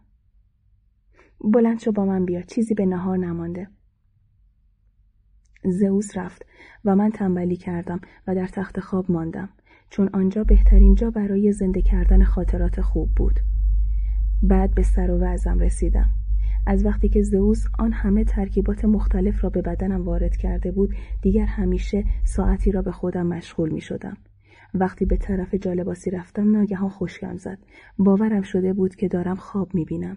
قفسه ها همه خالی بودند. وسایلم ناپدید شده بودند. همه درها را بستم و سعی کردم خودم را آرام کنم. خنده هم گرفته بود. این دفعه همه حواسم را جمع کردم که از بیدار بودنم مطمئن شوم. بعد درها را باز کردم. هیچ چیز نبود نه لباسی و نه حتی لباس زیری. حتی یک تکه پارچه هم نمانده بود که خودم را بپوشانم. فکر کردم شاید اشتباهی از طرف خدمه صورت گرفته. ملافه دور خودم پیچیدم و به دفتر رفتم. به اتوکار گفتم شما فراموش کردید که لباسهایم را به اتاقم بیاورید. ارشد اتوکارها با چهره کسل کننده که توجه به تمیزی در آن کاملا مشهود بود نزدیک شد. آقای لاما به ما گفتند که دیگر آن لباسها را نخواهید پوشید. ببخشید؟ همچنین از ما خواستند که ملحفه هایتان را هم از شما بگیریم. و با یک حرکت خشن ملافه‌ای که دورم پیچیده بودم را کشید. زنها قهقهه وحشتناکی سر دادند. برای پوشاندن برهنگیم پا به فرار گذاشتم و تا اتاق دویدم. اما در بسته بود. چون خانه پر از خدمتکار بود تصمیم گرفتم به باغ پناه ببرم. به این امید که شاید بتوانم یک حوله از دوروبر استخ بدزدم. همینطور که نزدیک می شدم انعکاس صداهایی را شنیدم که با صدای امواج در هم آمیخته بود. زیبارویان داشتند با هم شنا می کردند. مردد مانده بودم. بعد تصمیم گرفتم در سایه شمشادهای سیاه پناه بگیرم. بین دیوارهای سبز بلند می‌رفتم و میآمدم. وقتی از گم شدنم مطمئن شدم فکر کردم که شاید بهترین چیز همین باشد که گم شوم و هرگز پیدایم نکنند. رفتم و کنار یک نیمکت سنگی بنا کردم به گریه کردن و انبوه پوشش گیاهی و سکوت سیاهش مرا در برگرفته بود. رفتم و کنار یک نیمکت سنگی بنا کردم به گریه کردن و انبوه پوشش گیاهی و سکوت سیاهش مرا در بر گرفته بود. می توانستم بنالم و شکوه کنم. آیا زئوس فکر کرده بود که من یک حیوانم؟ آیا دیگر هیچ چیز مال من نبود؟ من آدم منطقی هستم دوست جوان من و این تویی که منطقی نیستی. او چطور حد زده بود که من اینجا هستم؟ آمد تا کنارم بنشیند. با اسایش انگشترهایش و لبخندش که زیر سبیلش بر سنگهای قیمتی دندانهایش حکومت می‌کرد. تا وقتی که به حفظ احساسات و عقاید شخصیت اصرار داشته باشی در رنج و عذاب خواهی بود. اینها را به من واگذار کن. خواهی دید که همه چیز به خوبی پیش خواهد رفت. با صدایی که از گریه خفه شده بود گفتم نمی‌خواهم لخت زندگی کنم. قبل از هر چیز این عادت من می‌خواهم یا من نمی‌خواهم را دور بیانداز. اراده تو دیگر اهمیتی ندارد. اراده تو باید در اطاعت مطلق ذوب شود. این اراده من است که به حساب می آید تنها اراده من. من که آفریننده تو هستم. وقتی می‌گویی من می‌خواهم به چیزی می‌رسی؟ تو می‌خواستی بمیری. اگر من پیشنهاد دیگری به تو نمی‌کردم؟ بله من. تو غذای ماهی شده بودی و هرگز در تمام عالم مشهور نمی شدی. به من اعتماد کن. با همه اینها لخت زندگی کردن در خانه در پارک حتی یک سگ هم حق دارد که قلاده داشته باشد سگ سگ قلاده به گردنش میاندازد تا او را از بقیه جدا کنند تا شناساییش کنند ولی تو تماما امضای مرا با خودت داری کمتر از یک حیوان هزار بار بیشتر. یک اثر هنری. تو فکر می‌کنی که مجسمه های پراکیستر را پوشانده اند و همینطور مجسمه داوود میکلانج؟ این برهان مرا تحت تاثیر قرار داد. هرگز از این زاویه به موقعیت خود نگاه نکرده بودم. زئوس احساس می‌کرد حق دارد و با حرارت بیشتری که از خشم ناشی می‌شد گفت تو فکر می‌کنی من از مخلوق خودم نفرت دارم؟ اصلا آیا نقصی وجود دارد که من بخواهم پنهانش کنم؟ در تو همه چیز کامل است و من می‌خواهم همه چیز تو به نمایش گذاشته شود. تحت تاثیر تعریف و تمجیدش قرار گرفته بودم. شور و اشتیاق زئوس خیلی زود به من نشان داد که تاکنون تعبیر خوبی درباره مسئله لخت بودنم نداشتم. لخت شدم و متفکرانه گفتم اینطوری؟ دوست جوان من تنها یک چیز برای تو خوب است اینکه دیگر فکر نکنی. برداشت شما این است که من قادر به فکر کردن نیستم. برداشت من این است که اصلا فکر کردن تو بیفایده است. بلند شد و به من علامت داد که به دنبالش بروم و از مسیر دالانی که می شناخت رد شد. وقتی با تو برخورد کردم از چه چیزی رنج می بردی؟ از داشتن آگاهی. برای اینکه دیگر رنج نبری به تو پیشنهاد می کنم که به یک شی تبدیل شوی. کاملا یک شی و در همه موارد از من اطاعت کنی. خودت را منسوخ نکن. فکر و اندیشه من باید جانشین فکر و اندیشه تو باشد. این یعنی می‌خواهید من برده شما باشم. نه بیچاره. برده خیلی بالاتر از شی است. برده آگاهی دارد. برده می‌خواهد که آزاد باشد. نه من می‌خواهم تو چیزی کمتر از یک برده باشی. اجتماع ما طوری سازماندهی شده است که اگر در آن یک شی باشی خیلی خیلی بهتر است تا موجودی آگاه. می‌خواهم که تو شی باشی از آن من. اینطوری خوشبخت می‌شوی و در اوج خوشی از خود بیخود می‌شوی. نمی‌دانم. یعنی حق با شماست؟ همیشه حق با من است. از دالان خارج شدیم و در حالی که گرم گفتگو بودیم به سمت بالکن رفتیم خدمه زیادی را بدون توجه پشت سر گذاشتیم. کم کم داشتم به لخت بودنم عادت می کردم. هر وقت که در برخورد با خدمتکاران معذب می شدم این جمله را با خود تکرار می کردم. آیا مجسمه داوود میکلانج را پوشانده اند؟ من به تو افتخار می کنم. غرق در شادی شدم و سرانجام به این نتیجه رسیدم که واقعیت محض در اندیشه های اوست. از آن به بعد افکار او را بر افکار خودم ترجیح می دادم. به این ترتیب زندگی برایم ساده تر و راحت تر شد. به پایین باغ به سمت استخر رفتیم. زیبارویان سرهاشان را می تکندند و نفس نفس زنان از استخر بیرون می آمدند. ناگهان ایستادم. زوس با تعجب گفت هان چه شده؟ دوست ندارم اظهار نظر کنم اما میترسم مبادا عقیده یا نظری از خودم داشته باشم. آدام برای زیبارویان این یک جانور است یک محصول است. زوس پترلاما با شنیدن نظرم سرش را خاراند. بهش فکر نکرده بودم. وضعیت بدی بود و ما هر دو شاهدش بودیم. عذر می‌خواهم. خواهش می‌کنم. می‌دانید مجسمه داوود هیچ پوششی ندارد. اما یادمان باشد که او نه چیزی می‌بیند و نه چیزی میشنود. او سنگی است و می‌تواند همانطور هم باقی بماند. بله بله کاملا. برگردیم به اتاقتان. گفتید اتاقتان؟ دنبالم بیا.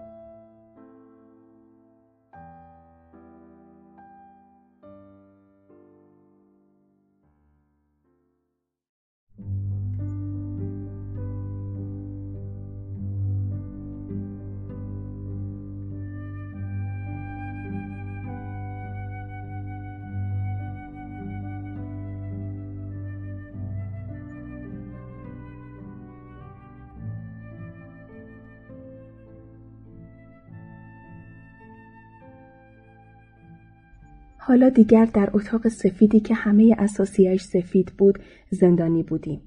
زئوس و من با هم توافق کردیم از فردا صبح بعضی وقتها که امکانش باشد برهنه به گردش بروم و برای عکس گرفتن هم برهنه ظاهر شوم.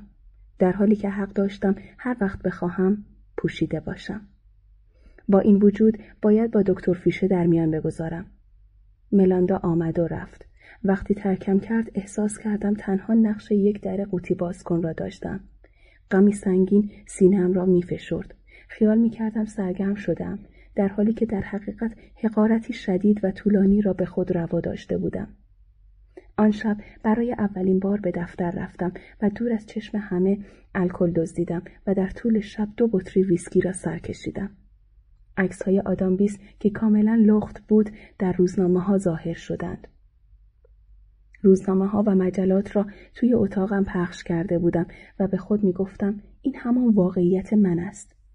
نجات دهنده من با حیرت گفت چه موفقیتی من به خودم می بالم. او به بیتفاوتی اشاره کرد و گفت تو دوست نداری آدام بیست باشی؟ نمی‌دانم. دوست جوان من هر کدام از ما سه موجود هستیم یک وجود شیعی داریم که همان جسم ماست یک وجود روحی که همان آگاهی ما و یک وجود کلامی یعنی همان چیزی که دیگران درباره ما می‌گویند. وجود اول یعنی جسم خارج از اختیار ماست. این ما نیستیم که انتخاب می کنیم قد کوتاه باشیم یا گوش پشت. بزرگ شویم یا نه پیر شویم یا نشویم مرگ و زندگی ما در دست خود ما نیست. وجود دوم که آگاهی ماست خیلی فریبنده و گول زننده است. یعنی ما فقط از آن چیزهایی که وجود دارند آگاهی داریم. از آنچه که هستیم. می‌توان گفت که آگاهی قلموی چسبناک سربراهی نیست که بر واقعیت کشیده شود. تنها وجود سوم ماست که به ما اجازه می‌دهد در سرنوشتمان دخالت کنیم. به ما یک تئاتر یک صحنه و طرفدارانی می‌دهند. ما دریافتها و ادراکات دیگران را برمیانگیزیم. آنها را انکار می‌کنیم و اراده می‌کنیم حتی اگر شایستگی های اندکی داشته باشیم. آنچه دیگران می‌گویند به وجود ما بستگی دارد. اگر ما نباشیم آنها چیزی ندارند که بگویند مثل مورد تو. وجود اول تو چیزی بیمزه و به درد نخور بود و وجود دوم یک فاجعه. زیرا ضبط آگاهانه همان بیمزدگی ها و به درد نخوری ها بود. وجود سوم تو به بیراهه می‌رفت چون نمی توانستی دیگران را به حرف زدن درباره خودت وادار کنی.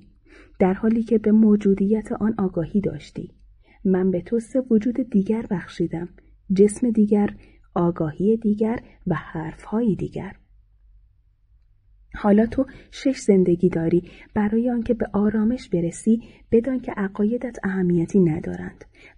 بلکه وجود سوم توست که ارزشمند است و همه دائما درباره آن حرف می‌زنند. تو به لطف من به یک پدیده تبدیل شده ای از این مسئله واقعی خوشحال باش. پس از اظهار عقیده دوری کن. وقتی زئوس پترلاما کنارم بود از اینکه دوباره به وجود آمده بودم بینهایت لذت می بردم. احساس می کردم اصالت دارم. وجودی عجیب، یکتا و مشهور در خود می دیدم. اما تا تنهایم می گذاشت تردید و دودلی شادیم را می زدود. آیا من به حیولایی تبدیل شده بودم؟ اگر من خودم یعنی آدم بیست نبودم و اگر همان آدم قبلی بودم آیا در برابر این همه کلیشه احساس وحشت نمی کردم؟ حتی بدتر آیا احساس دلسوزی و ترحم نمی کردم؟ هر روز بطری های الکل را می و بطری های خالی را پنهان می کردم. هرچه می گذشت به الکل بیشتری نیاز داشتم تا فکر کنم. ملاندا دیگر پیشم نمی آمد اما دوستانش را میفرستاد فقط در دیدار اول به آنها اهمیت می‌دادم چون فقط در دیدار اول بود که می توانستم از کنجکاویشان به نفع خودم استفاده کنم از دفعه دوم به بعد در حکم یک شکنجه می‌شد و حوصلهام را بدجور سر می برد. نجات دهنده به من گفت تغییر کرده ای پف کرده ای وزنت سنگین شده. ولی من خیلی کم غذا می‌خورم. شما خودتان که شاهد هستید. بله ولی این مسئله کمی مبهم و مرموز شده است. شاید هم نتیجه عملهای جراحیت باشد. دکتر فیشه صورت قرمز یک روز تمام در اتاقم بود و نتیجه بررسی هایش را جار زد. او شراب می‌خورد. چرن نگو او بیشتر از من نمی‌خورد فقط چند فنجان شامپاین در روز آن هم با خودم الکلیسم طبقه اشراف که باعث چاقی نمی شود. در طبقه ما هم همینطور. گفتم که او الکل مصرف می کند. مطمئنی؟ بله. شما سعی نمی کنید چیزی را از من پنهان کنید؟ شاید یک اشتباه، یک مسئله، یک فرایند حاصل از عمل جراحی نمی‌دانم. من اشتباه من مرتکب هیچ خطایی نشدم طی دوره کاریم حتی یک مورد گله و شکایت در پروندهم نداشتم طبیعی است شما کالبد شکافی می کنید اجساد که نمی توانند شاکی شوند من همیشه به نظرات بالا دستی هایم توجه می کنم. آنها همیشه گزارش هایم را خوب ارزیابی کردند. این مسئله را خوب می دانم ولی دانستن من باعث نخواهد شد که کوتاه بیایم. جناب فیشه من می توانم جلوی انتقال پول به حسابتان را بگیرم. آدام بیس مشروب نمی خورد. به نتیجه آزمایش های هماتولوژی توجه کنید از گلبول ها متوجه شدم. این این مجسمه این پسر این شی مشکلی دارد. پنهانی جرعه جرعه می نوشد. هیچ توضیح دیگری هم وجود ندارد. شما مطمئنید؟ دکتر فیشه که طبیعتا بعد از 20 سال کار دقیق و افتخارآمیز نمی‌توانست تحمل عقیده مخالفی را داشته باشد کیفش را با ضربه خشنی بست و از اتاق بیرون رفت. زئوس پترلاما دنبالش رفت و ملتمسانه از او خواست تا بماند. صدای جر و بستشان در راهرو پیچیده بود. صحنه جالبی بود. به نظرم رسید که زئوس برای فهمیدن واقعیت مرا مورد بازخواست قرار داده و نظریه دکتر فیشر را ثابت کرده است و از من پرسید چرا چنین عادت بدی پیدا کردم و من توضیح دادم و کمک خواستم. این در حالی بود که جر و بدون وجود من ادامه داشت. در را باز کردم و با صدایی بلندتر از صدای آنها فریاد زدم درست است من مشروب می‌خورم دو مرد دست از جر و بس کشیدند و با عصبانیت وراندازم کردند آن را با چه مخلوط می کردی؟ این اولین فکری بود که به ذهنشان رسید. بعد دکتر فیشه که از اعتراف من قیافه حق به جانب گرفته بود فاتحانه گفت حالا دیدید؟ زئوس به لکنت افتاد. اما این ممکن نیست. از کجا برای خودش الکل فراهم می کرد؟ چاره ندارید جز اینکه بیشتر مراقبش باشید. اینجا که مشروب نمی نوشید پول هم که نداشت. شاید کسی با او همدستی کرده است. از افراد من؟ نه. حالا با صدای محکم گفتم من خودم هر شب بطری ها را از دفتر می دزدیدم همین. آن لحظه فکر می کردم که دیگر قضیه تمام می شود. زئوس حیرت زده گفت برویم توی اتاقش. دکتر فیشه مرا روی تخت خواباند. شروع کرد به تعریف کردن از حالات روحیم. از تردیدها، ترسها، ابهامها و از هیجاناتم. دیگر نمی توانستم جلوی خودم را بگیرم. کلمات ساده و رام بر زبان جاری می شدند. کلماتی که کمترین تغییرات ذهنیم را هم به نمایش میگذاشتند. کلماتی که روحیات مرا بیان می‌کردند همه چیز مرا نشان می‌دادند و مرا سرمست می‌کردند. زئوس و فیشه مثل پرستارانی که مراقب بیمارشان هستند لبه تختم نشسته بودند و با درماندگی به حرفهایم گوش می‌کردند. تمایل به بدی برهانی است بر انسان بودند. خب چرا امشب مرا به اینجا کشاندی؟ چون واکنش های او که نتیجه حمله به رده مغزیش است به نظرم خطرناک می آید. اراده او برای موفقیتش سبب شد که خیلی زود حالش خوب شود. اوایل در مراسم پرده برداریش حتی نمی توانست سر پا بایستد. حتی ممکن بود دوام هم نیاورد. هرچه باد باد همین امروز روی مغزش کار می کنیم. خودتان خوب می‌دانید که عمل دوم او به این زودی یک ریسک است. این ابله با آن حالت روحیش همه چیز مرا خراب کرده است. می‌بینید چطور با نوشیدن الکل از ریخت افتاده او اصلا هنری مرا خراب کرده. به رغم همه کارهایی که برایش انجام دادم او لغزش های اخلاقی غیرقابل تحملی دارد. یا غمگین است یا همیشه توی عالم هپروت است. اندوه هم برهان دیگری است بر انسان بودن. کامیزول چیست؟ مخلوطی از علفهای استوایی و نوعی نشاط آور دوز بالای این محصول آدم را به یک احمق سرخوش تبدیل می کند. آلیست چرا زودتر نگفتی؟ چون تأثیرش مدت زمان خاصی دارد. بعد مغز با آن عادت می کند و تأثیر دارو خونسا می شود و دوباره روز از نو روزی از نو. به هر حال باعث می شود که ما از این فرصت برای نمایشگاه استفاده کنیم. ما باید روحش را هم از بین ببریم. روحش را شما مثل کشیش ها حرف می‌زنید. فیشه آیا به نظر شما روح وجود دارد؟ متاسفانه روح مثل زخمی است که همیشه خونریزی می کند و جز با مرگ التیام پیدا نمی کند.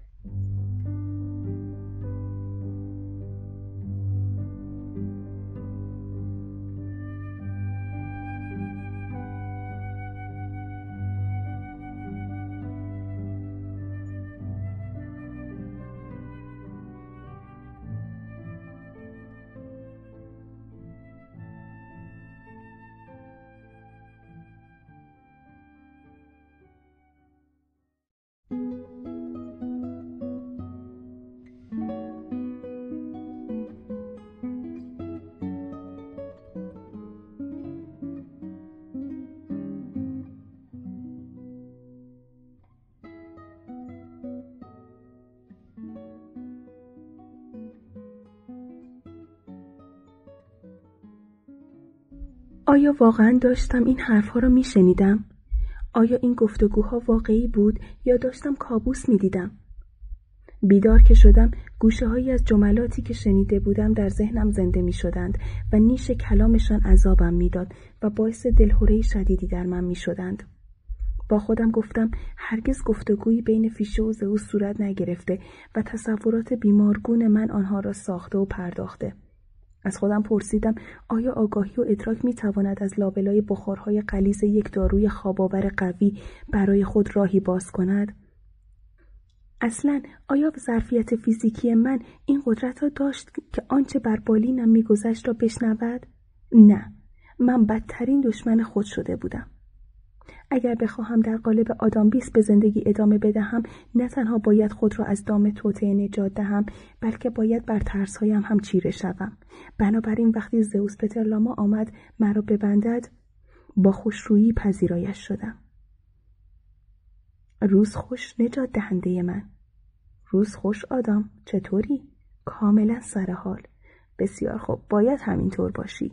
دوست دارم برای نمایشگاه توکیو در کمال صحت و سلامت باشی. توکیو برای توضیح می دهم. این کلمه ژاپنی با چرخشی دیوانه بار در سرم پیچید. این همان کلمه ای نبود که در خواب شنیده بودم. زئوس پترلاما دستم را باز کرد و چند تا کپسول تویش گذاشت. بگیر. برای اینکه از اینکه هستی هم بهتر شوی توصیه می کنم این کپسول های ویتامین را بخوری. ویتامین چرا حرفای من را تکرار می‌کنی؟ نکند داری بازی می‌کنی. اینها را با یک لیوان آب قورت بده. از جایم تکان خوردم. به این ترتیب معلوم شد که دیشب هر چرا که شنیده بودم درست بود. منتظر چه هستی؟ زئوس پترلاما که به اطاعت فوری من عادت داشت پاهایش را به زمین کوبید. برای اینکه از دستش خلاص شوم وانمود کردم که دارم کپسولها را می‌خورم. برای ارزیابی نتیجه باید انتظار می‌کشید چون هنوز واکنشی نشان نداده بودم. او قرولاند کنان دور شد و منتظر شد تا قرصها تأثیر کند. حالا چه کار باید می‌کردم؟ اولین عکس من فرار بود. اما ما در یک جزیره زندگی می کنیم و من در سر تا سر دنیا مشهور شدم و طولی نمی کشد که همه مرا به زئوس پترلاما نشان خواهد داد. چاره ای نداشتم جز اینکه خودم این ذهنیت را در خودم به وجود آورم که قرص ها اخلاقم را عوض کردند و آرام شدم. نیازی وحشی و بکر مرا به گریختن به تنهایی مطلق به سمت باغ فراری داد. اگر نمی توانستم از اینجا فرار کنم لااقل باید اجازه گریزی به خود می دادم. آنقدر پشت درخچه ها کولمال کولمال رفتم تا بالاخره به یک در قفل شده رسیدم. قفل را باز کردم از در رد شدم و خود را در جاده خلوت آزاد و رها یافتم بیخیال و راحت پیش رفتم نه میل داشتم گم شوم و نه می‌خواستم فرار کنم از اینکه مسیر ساده در پیش گرفته بودم که می توانستم از همان راه برگردم خوشحال بودم. جاده لابلای بوتزار میپیچید و پیش می‌رفت. ناگهان سرسبزی تمام شد و جایش را به ساحل داد. تا جایی که چشم کار می‌کرد ساحل گسترده شده بود. بعد هم شنزاری بود به رنگ بژ که صدایی بی نهایت لطیف از آن به گوش می رسید. شنزاری که در آن چند شبه نگاه هم را به خود جلب کرد. به سمت سایه ها رفتم که در دور دست ها تکه تکه می شدند. یک سپایه روی ساحل بود و یک تناب هم به پایش گره خورده بود. سر دیگر تناب زیر سنگ های قرار گرفته بود. روبروی سپایه یک زن و یک مرد بودند. مرد نشسته بود و زن ایستاده. آنها داشتند دنیا را از دریچه یک تابلو تماشا می کردند. آسمان را، دریا را، ابرها را و پرندگان را در حالی که بیخبر بودند که شکوه رفتارشان خود تابلوی خلق کرده بود. دست زن روی شانه مرد بود و متفکر و بی حرکت ایستاده بود و هر دو نگاهشان را به پرده نقاشی دوخته بودند. گویی تمام دنیا می‌خواست تا خود را در آن جمع کند و به نمایش بگذارد. طوری که آنها متوجه نشوند نزدیکتر شدم و بی حرکت پشت سرشان ایستادم تا از چشمانداز آنها بهره ببرم. سپایه به یک تراس واقعی تبدیل شده بود که به جهان مشرف بود. مرد رنگ سفید بر دنیا پاشید و با خاکستری کمرنگی آن را به رنگ مرمری درآورد. سرم را بلند کردم. نفس عمیقی کشیدم. فهمیدم که او دارد هوا را نقاشی می کند. کمی جیوه بده. زن ماده ای را روی پالت پخش کرد. مرد با قلموی نرم آن را برداشت و با ضربه های آرام آن را به تابلو اضافه کرد. کمی ماسه بده. زن یک مشت ماسه جمع کرد آنها را فوت کرد و کوهی از کریستال ها بلند شد و روی تابلو نشست. حالا باید رویش نقاشی کرد. زن خم شد و متوجه وجود من شد. پاپا ما یک بیننده داریم. موجوداتی در دنیا هستند که از پشت سر به نظر می آیند که مرموز هستند. پشت سرشان، کمرهاشان، استخوانهای کتفشان جوری به چشم می آیند که وجودمان را پر از ترس و دلهوره می کنند ولی وقتی رویشان را به سمت ما برمیگردانند ما را وادار می کنند که با وجود تمام ریسک ها خطرهایی که سر راهمان قرار دارد ناگهان طور دیگری رفتار کنیم. مثلا از خود بیخود شویم و یا فریفته و اخفال شویم. دختر صورتش را به سمت من برگرداند چهره‌ای که باعث تهیرم شد چهره سفید و معجزه آسا. سفیدی که نه به صورتی می‌زد و نه به بژ. سفیدی که قابل وصف نیست. سفیدی که فقط یک رنگ نبود بلکه قلزتی بود ملایم مثل هوا مثل پودر. یک ابرویش از دیگری هلالی تر بود. انگار در این یکی سوالی داشت و در دیگری لبخندی. شانه ها بالاتنه و اندامش درست مثل موهایش ساده و بیپیرایه بودند. انگار او را تراشیده بودند. سایه عجیبی داشت خصوصیات ظاهریش او را قوی نشان می‌داد در حالی که در کردار و رفتارش لطافت و ظرافت موج می‌زد به زحمت جلوتر رفتم چون وزنم سبب شده بود در انبوه ابریشمی شن فرو بروم و به چپ و راست کشیده شوم دختر به من لبخند زد. موهایی تا این حد نوعی گستاخی و غرور را در او نشان می‌داد. گفتم ببخشید نتوانستم طاقت بیاورم باید بیایم و پنجره زیر شیروانیتان را ببینم پیرمرد دور من چرخی زد و گفت حق با شماست جوان وقتی به من دست داد صورتش باز شد و چینهای چهرهیش با لبخند محو شدند. صورتش مثل صورت جوانی شد با ویژگی های لطیف و بینی شیک. وقتی میخندید آدم شک می‌کرد که موهایش خاکستری باشد. انگار موهایش بلند بودند. چشمهایش آبی روشن با باستابی برونزی گویی عدسی هایی هستند با شیشه های رنگی. کارلوس آنیبال هستم.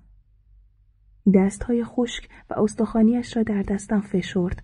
دستهای بیرمق به سن و سال پیرمرد اشاره می کرد. دختر جوان را نشان داد و گفت این هم فیونا. فیونا بی آنکه به من دست بدهد با شور و شوق براندازم کرد. گویی منتظر حرکتی از طرف من بود. من آدام هستم. سرش را تکان داد. موهایش بس که پرپشت رها و هنایی رنگ بود جادویم کرد. اجازه می دهید به کار کردنتان نگاه کنم؟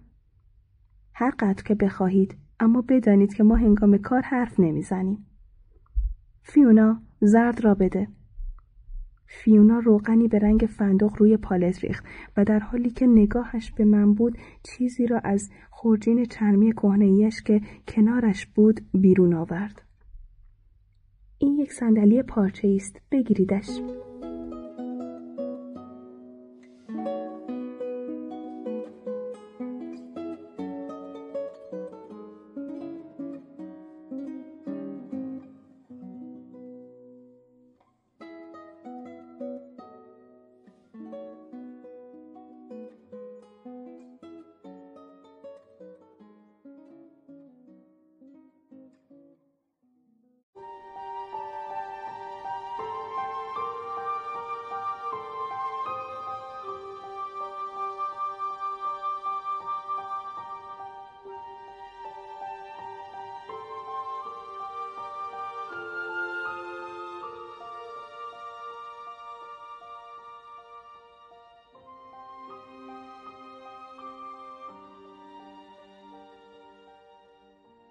می‌خواستم ادب را رعایت کنم و صندلی را نگیرم تا خودش رویش بنشیند. اما متوجه شدم که نباید حرف بزنم. فیونا با نگاهش به من فهماند که باید از امرش اطاعت کنم. صندلی تاشو را باز کردم. وزنم باعث شد که صندلی در شن فرو برود. انگشت های کارلوس آنیبال به سنجاقک هایی میمانست که ظریفانه روی بوم نقاشی بال بال می‌زدند. آن دو به سرعت در تکاپو بودند. طی دو حرکت با پهلوی بلند انگشت ها و زاویه ناخونهایش رنگدانه های زرد را روی بوم پخش کرد. حرکت هایی که اول به نظر می رسید اتفاقی انجام شده اما بعد معلوم شد که کاملا حساب شده بودند. تمام بعد از ظهر را پشت سر آنیبال و دخترش بودم. با شروع هر حرکت روی پرده می ترسیدم که مبادا هر آنچه را که تا آن موقع موفق به ترسیمش شده بودند خراب کند. در پایان هر حرکت بود که تازه میفهمیدم او چه چیزی را نقاشی کرده است. این حس در من جان گرفته بود که چیزی آموختم اما آن چیز چه بود؟ نمی توانستم توصیفش کنم. آیا من چه چیزی را یاد گرفته بودم؟ نقاشی را نه نمی‌خواستم نقاشی را یاد بگیرم. آیا روش کار کردن کارلوس آنیبار را فهمیده بودم؟ ولی من که تا چند ساعت پیش اصلا از وجودش هم بیخبر بودم. به علاوه من که نمی‌خواستم منتقد هنری شوم.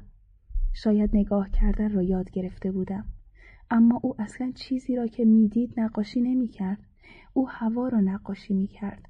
هوایی خاص را هوای صبح را چیزی بین دریای ناتمام و آسمان بیکران تا چشم از تابلویش برمی داشتم دیگر هیچ نمی دیدم. فقط به نوعی از عناصر شناخته شده اطرافم صورت برداری می کردم. فهرستی از یک ساحل معمولی ساحلی که حاصل امواج مدام دریا بود هایی که به خواب فرو رفته بودند پرندگانی که از عقب نشینی آب برای شکستن نمک از پرهاشان استفاده می کردند. اثری خیره کننده در قاب نقاشیش نادیدنی ها فوران می کرد. در تابلوی او چیزهایی را دیدم که وجود خارجی نداشتند و چیزهایی که هیچگاه وجود خارجی نخواهند داشت. لحظه ای از زمان را می دیدم. لحظه ای مثل ساعت ده صبح در هوایی که زیر نور شدید خورشید با شوشهای باز نفس می کشیدم. در هوایی که تغییر کرده بود و امروز دیگر وجود نداشت. هوایی که به دنیایی سنگی تعلق داشت. شنها و سخره هایی که فرسایش شدید بر جذابیتشان افزوده بود از گوشه و کنار سر برآورده بودند. ماهی های خشک شده و گلسنگ های دور افتاده. هوایی خشک و لاجوردی پر از نشاد هوایی شمالی که حالا از نور روز سنگین شده و از حجوم خوابهای بعد از ظهر قلیز شده بود خوشبخت بودن را حس می کردم. در پناه آنیبال و دخترش دیدبان دنیا شده بودم. هیجانی وصف ناشدنی در خود احساس می کردم. هیجانی بی حد.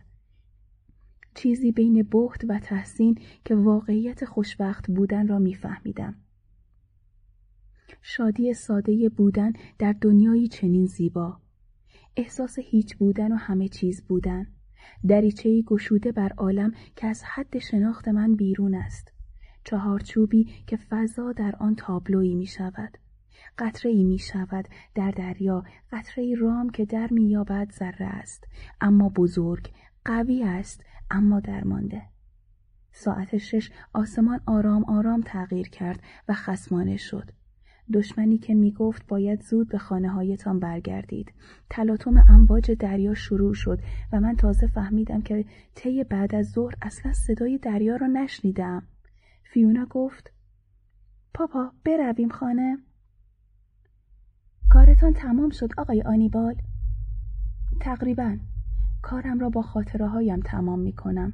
نظر شما چیست؟ آدم کوچولوی من. امروز زیباترین روز زندگیم بود ولی نفهمیدم که شما چطور می توانید نادیدنی ها را نقاشی کنید. نادیدنی ها ارزش را دارند. نادیدنی ها ارزشش را دارند که آدم برایشان وقت صرف کند. چرا باید همیشه چیزهایی را نقاشی کنیم که دارای چارچوب هستند؟ در حالی که به تابلو زل زده بودم پرسیدم چطور به وسیله ماده تیره و کدر موفق به کشیدن چیزی شفاف و زلال می شوید؟ برای شنیدن سکوت باید سر و صدا کرد. فیونا صندلیاش را از من گرفت وسایل پدرش را مرتب کرد و با اشتیاق نگاهم کرد.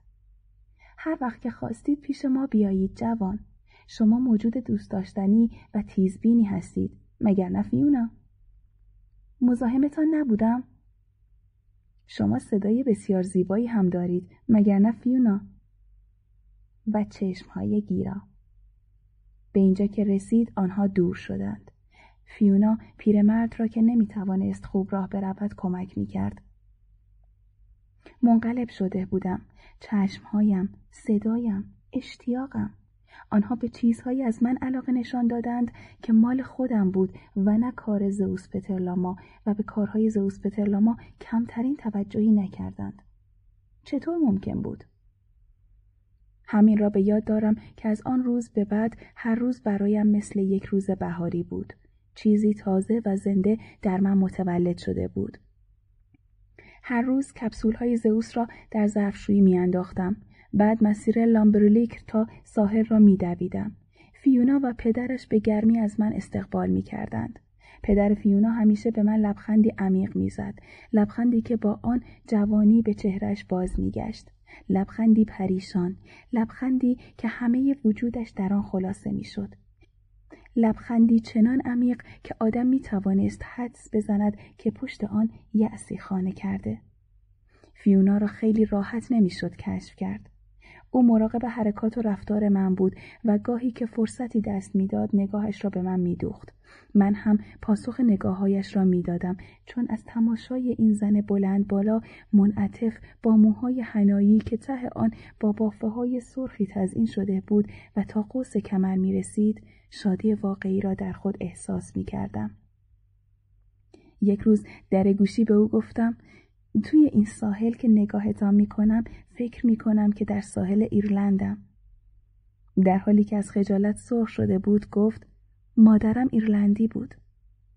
او شاد و خندان و رویایی و بیخیال مشغول کمک به پدرش بود و به نظر می رسید که از زیبایی خود خبر ندارد. نوعی حس مشترک و همبستگی خاص از آن دسته که بین آدمهای بزرگ و متفاوت وجود دارد بر روابط پدر و دختر حاکم بود. آنها برای فهمیدن هم نیازی به حرف زدن نداشتند. یکی کاری را شروع می کرد و دیگری آن را به پایان می رساند.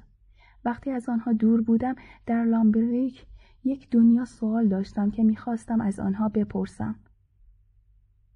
می‌خواستم بپرسم که آیا می‌دانند من چطور ساخته شدم و چرا هرگز در این مورد از من سوالی نکردند چرا بی آنکه از من سوالی بکنند مرا پذیرفتند و آیا آنها می‌دانند که من در خانه یک هنرمند زندگی می کنم و آیا می‌دانند که من یک اثر هنری هستم ولی به آنها که می رسیدم کاملا توجیه می شدم.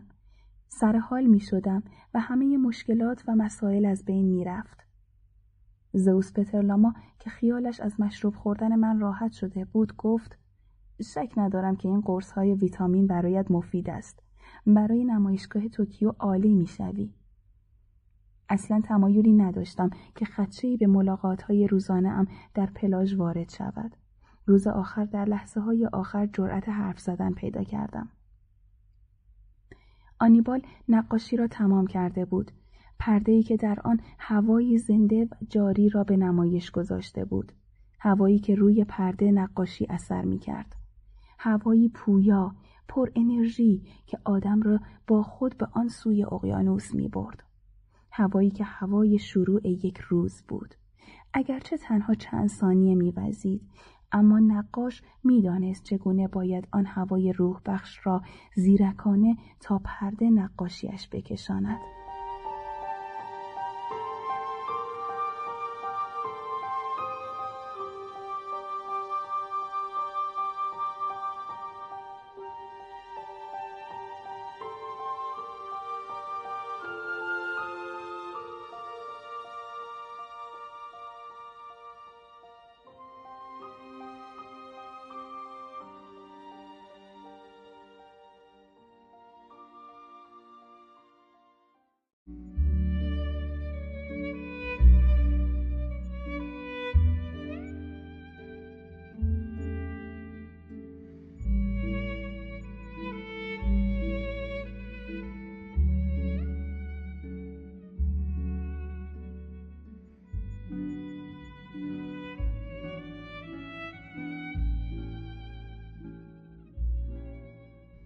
فردا من نمیآیم. مجبورم به سفر بروم.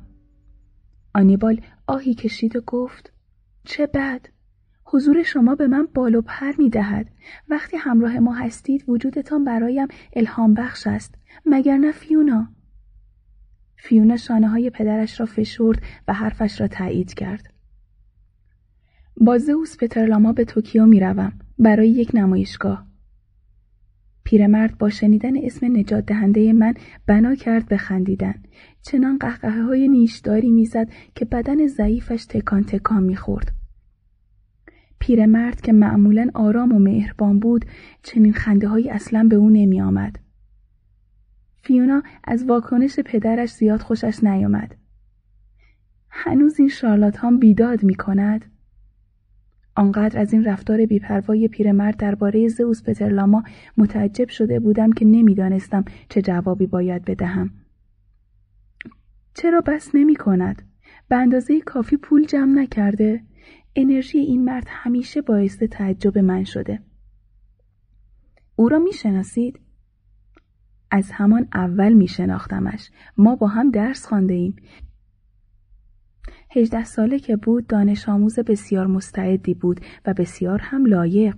فکر می کنم او در بین ما از همه لایقتر بود. اما حیف. فیونا شالی روی شانه های پدرش انداخت و نگذاشت ادامه بدهد. باید برگردیم پدر. شب هوا خیلی زود سرد می شود. اگرچه استعداد تبدیل شدن به یک نقاش بزرگ را داشت ولی منش و خلق و خوی آن را نداشت. با دلهوره گفتم آه بله. اوایل خیلی با استعداد بود. از قلمو همانقدر خوب استفاده می کرد که از کلمات.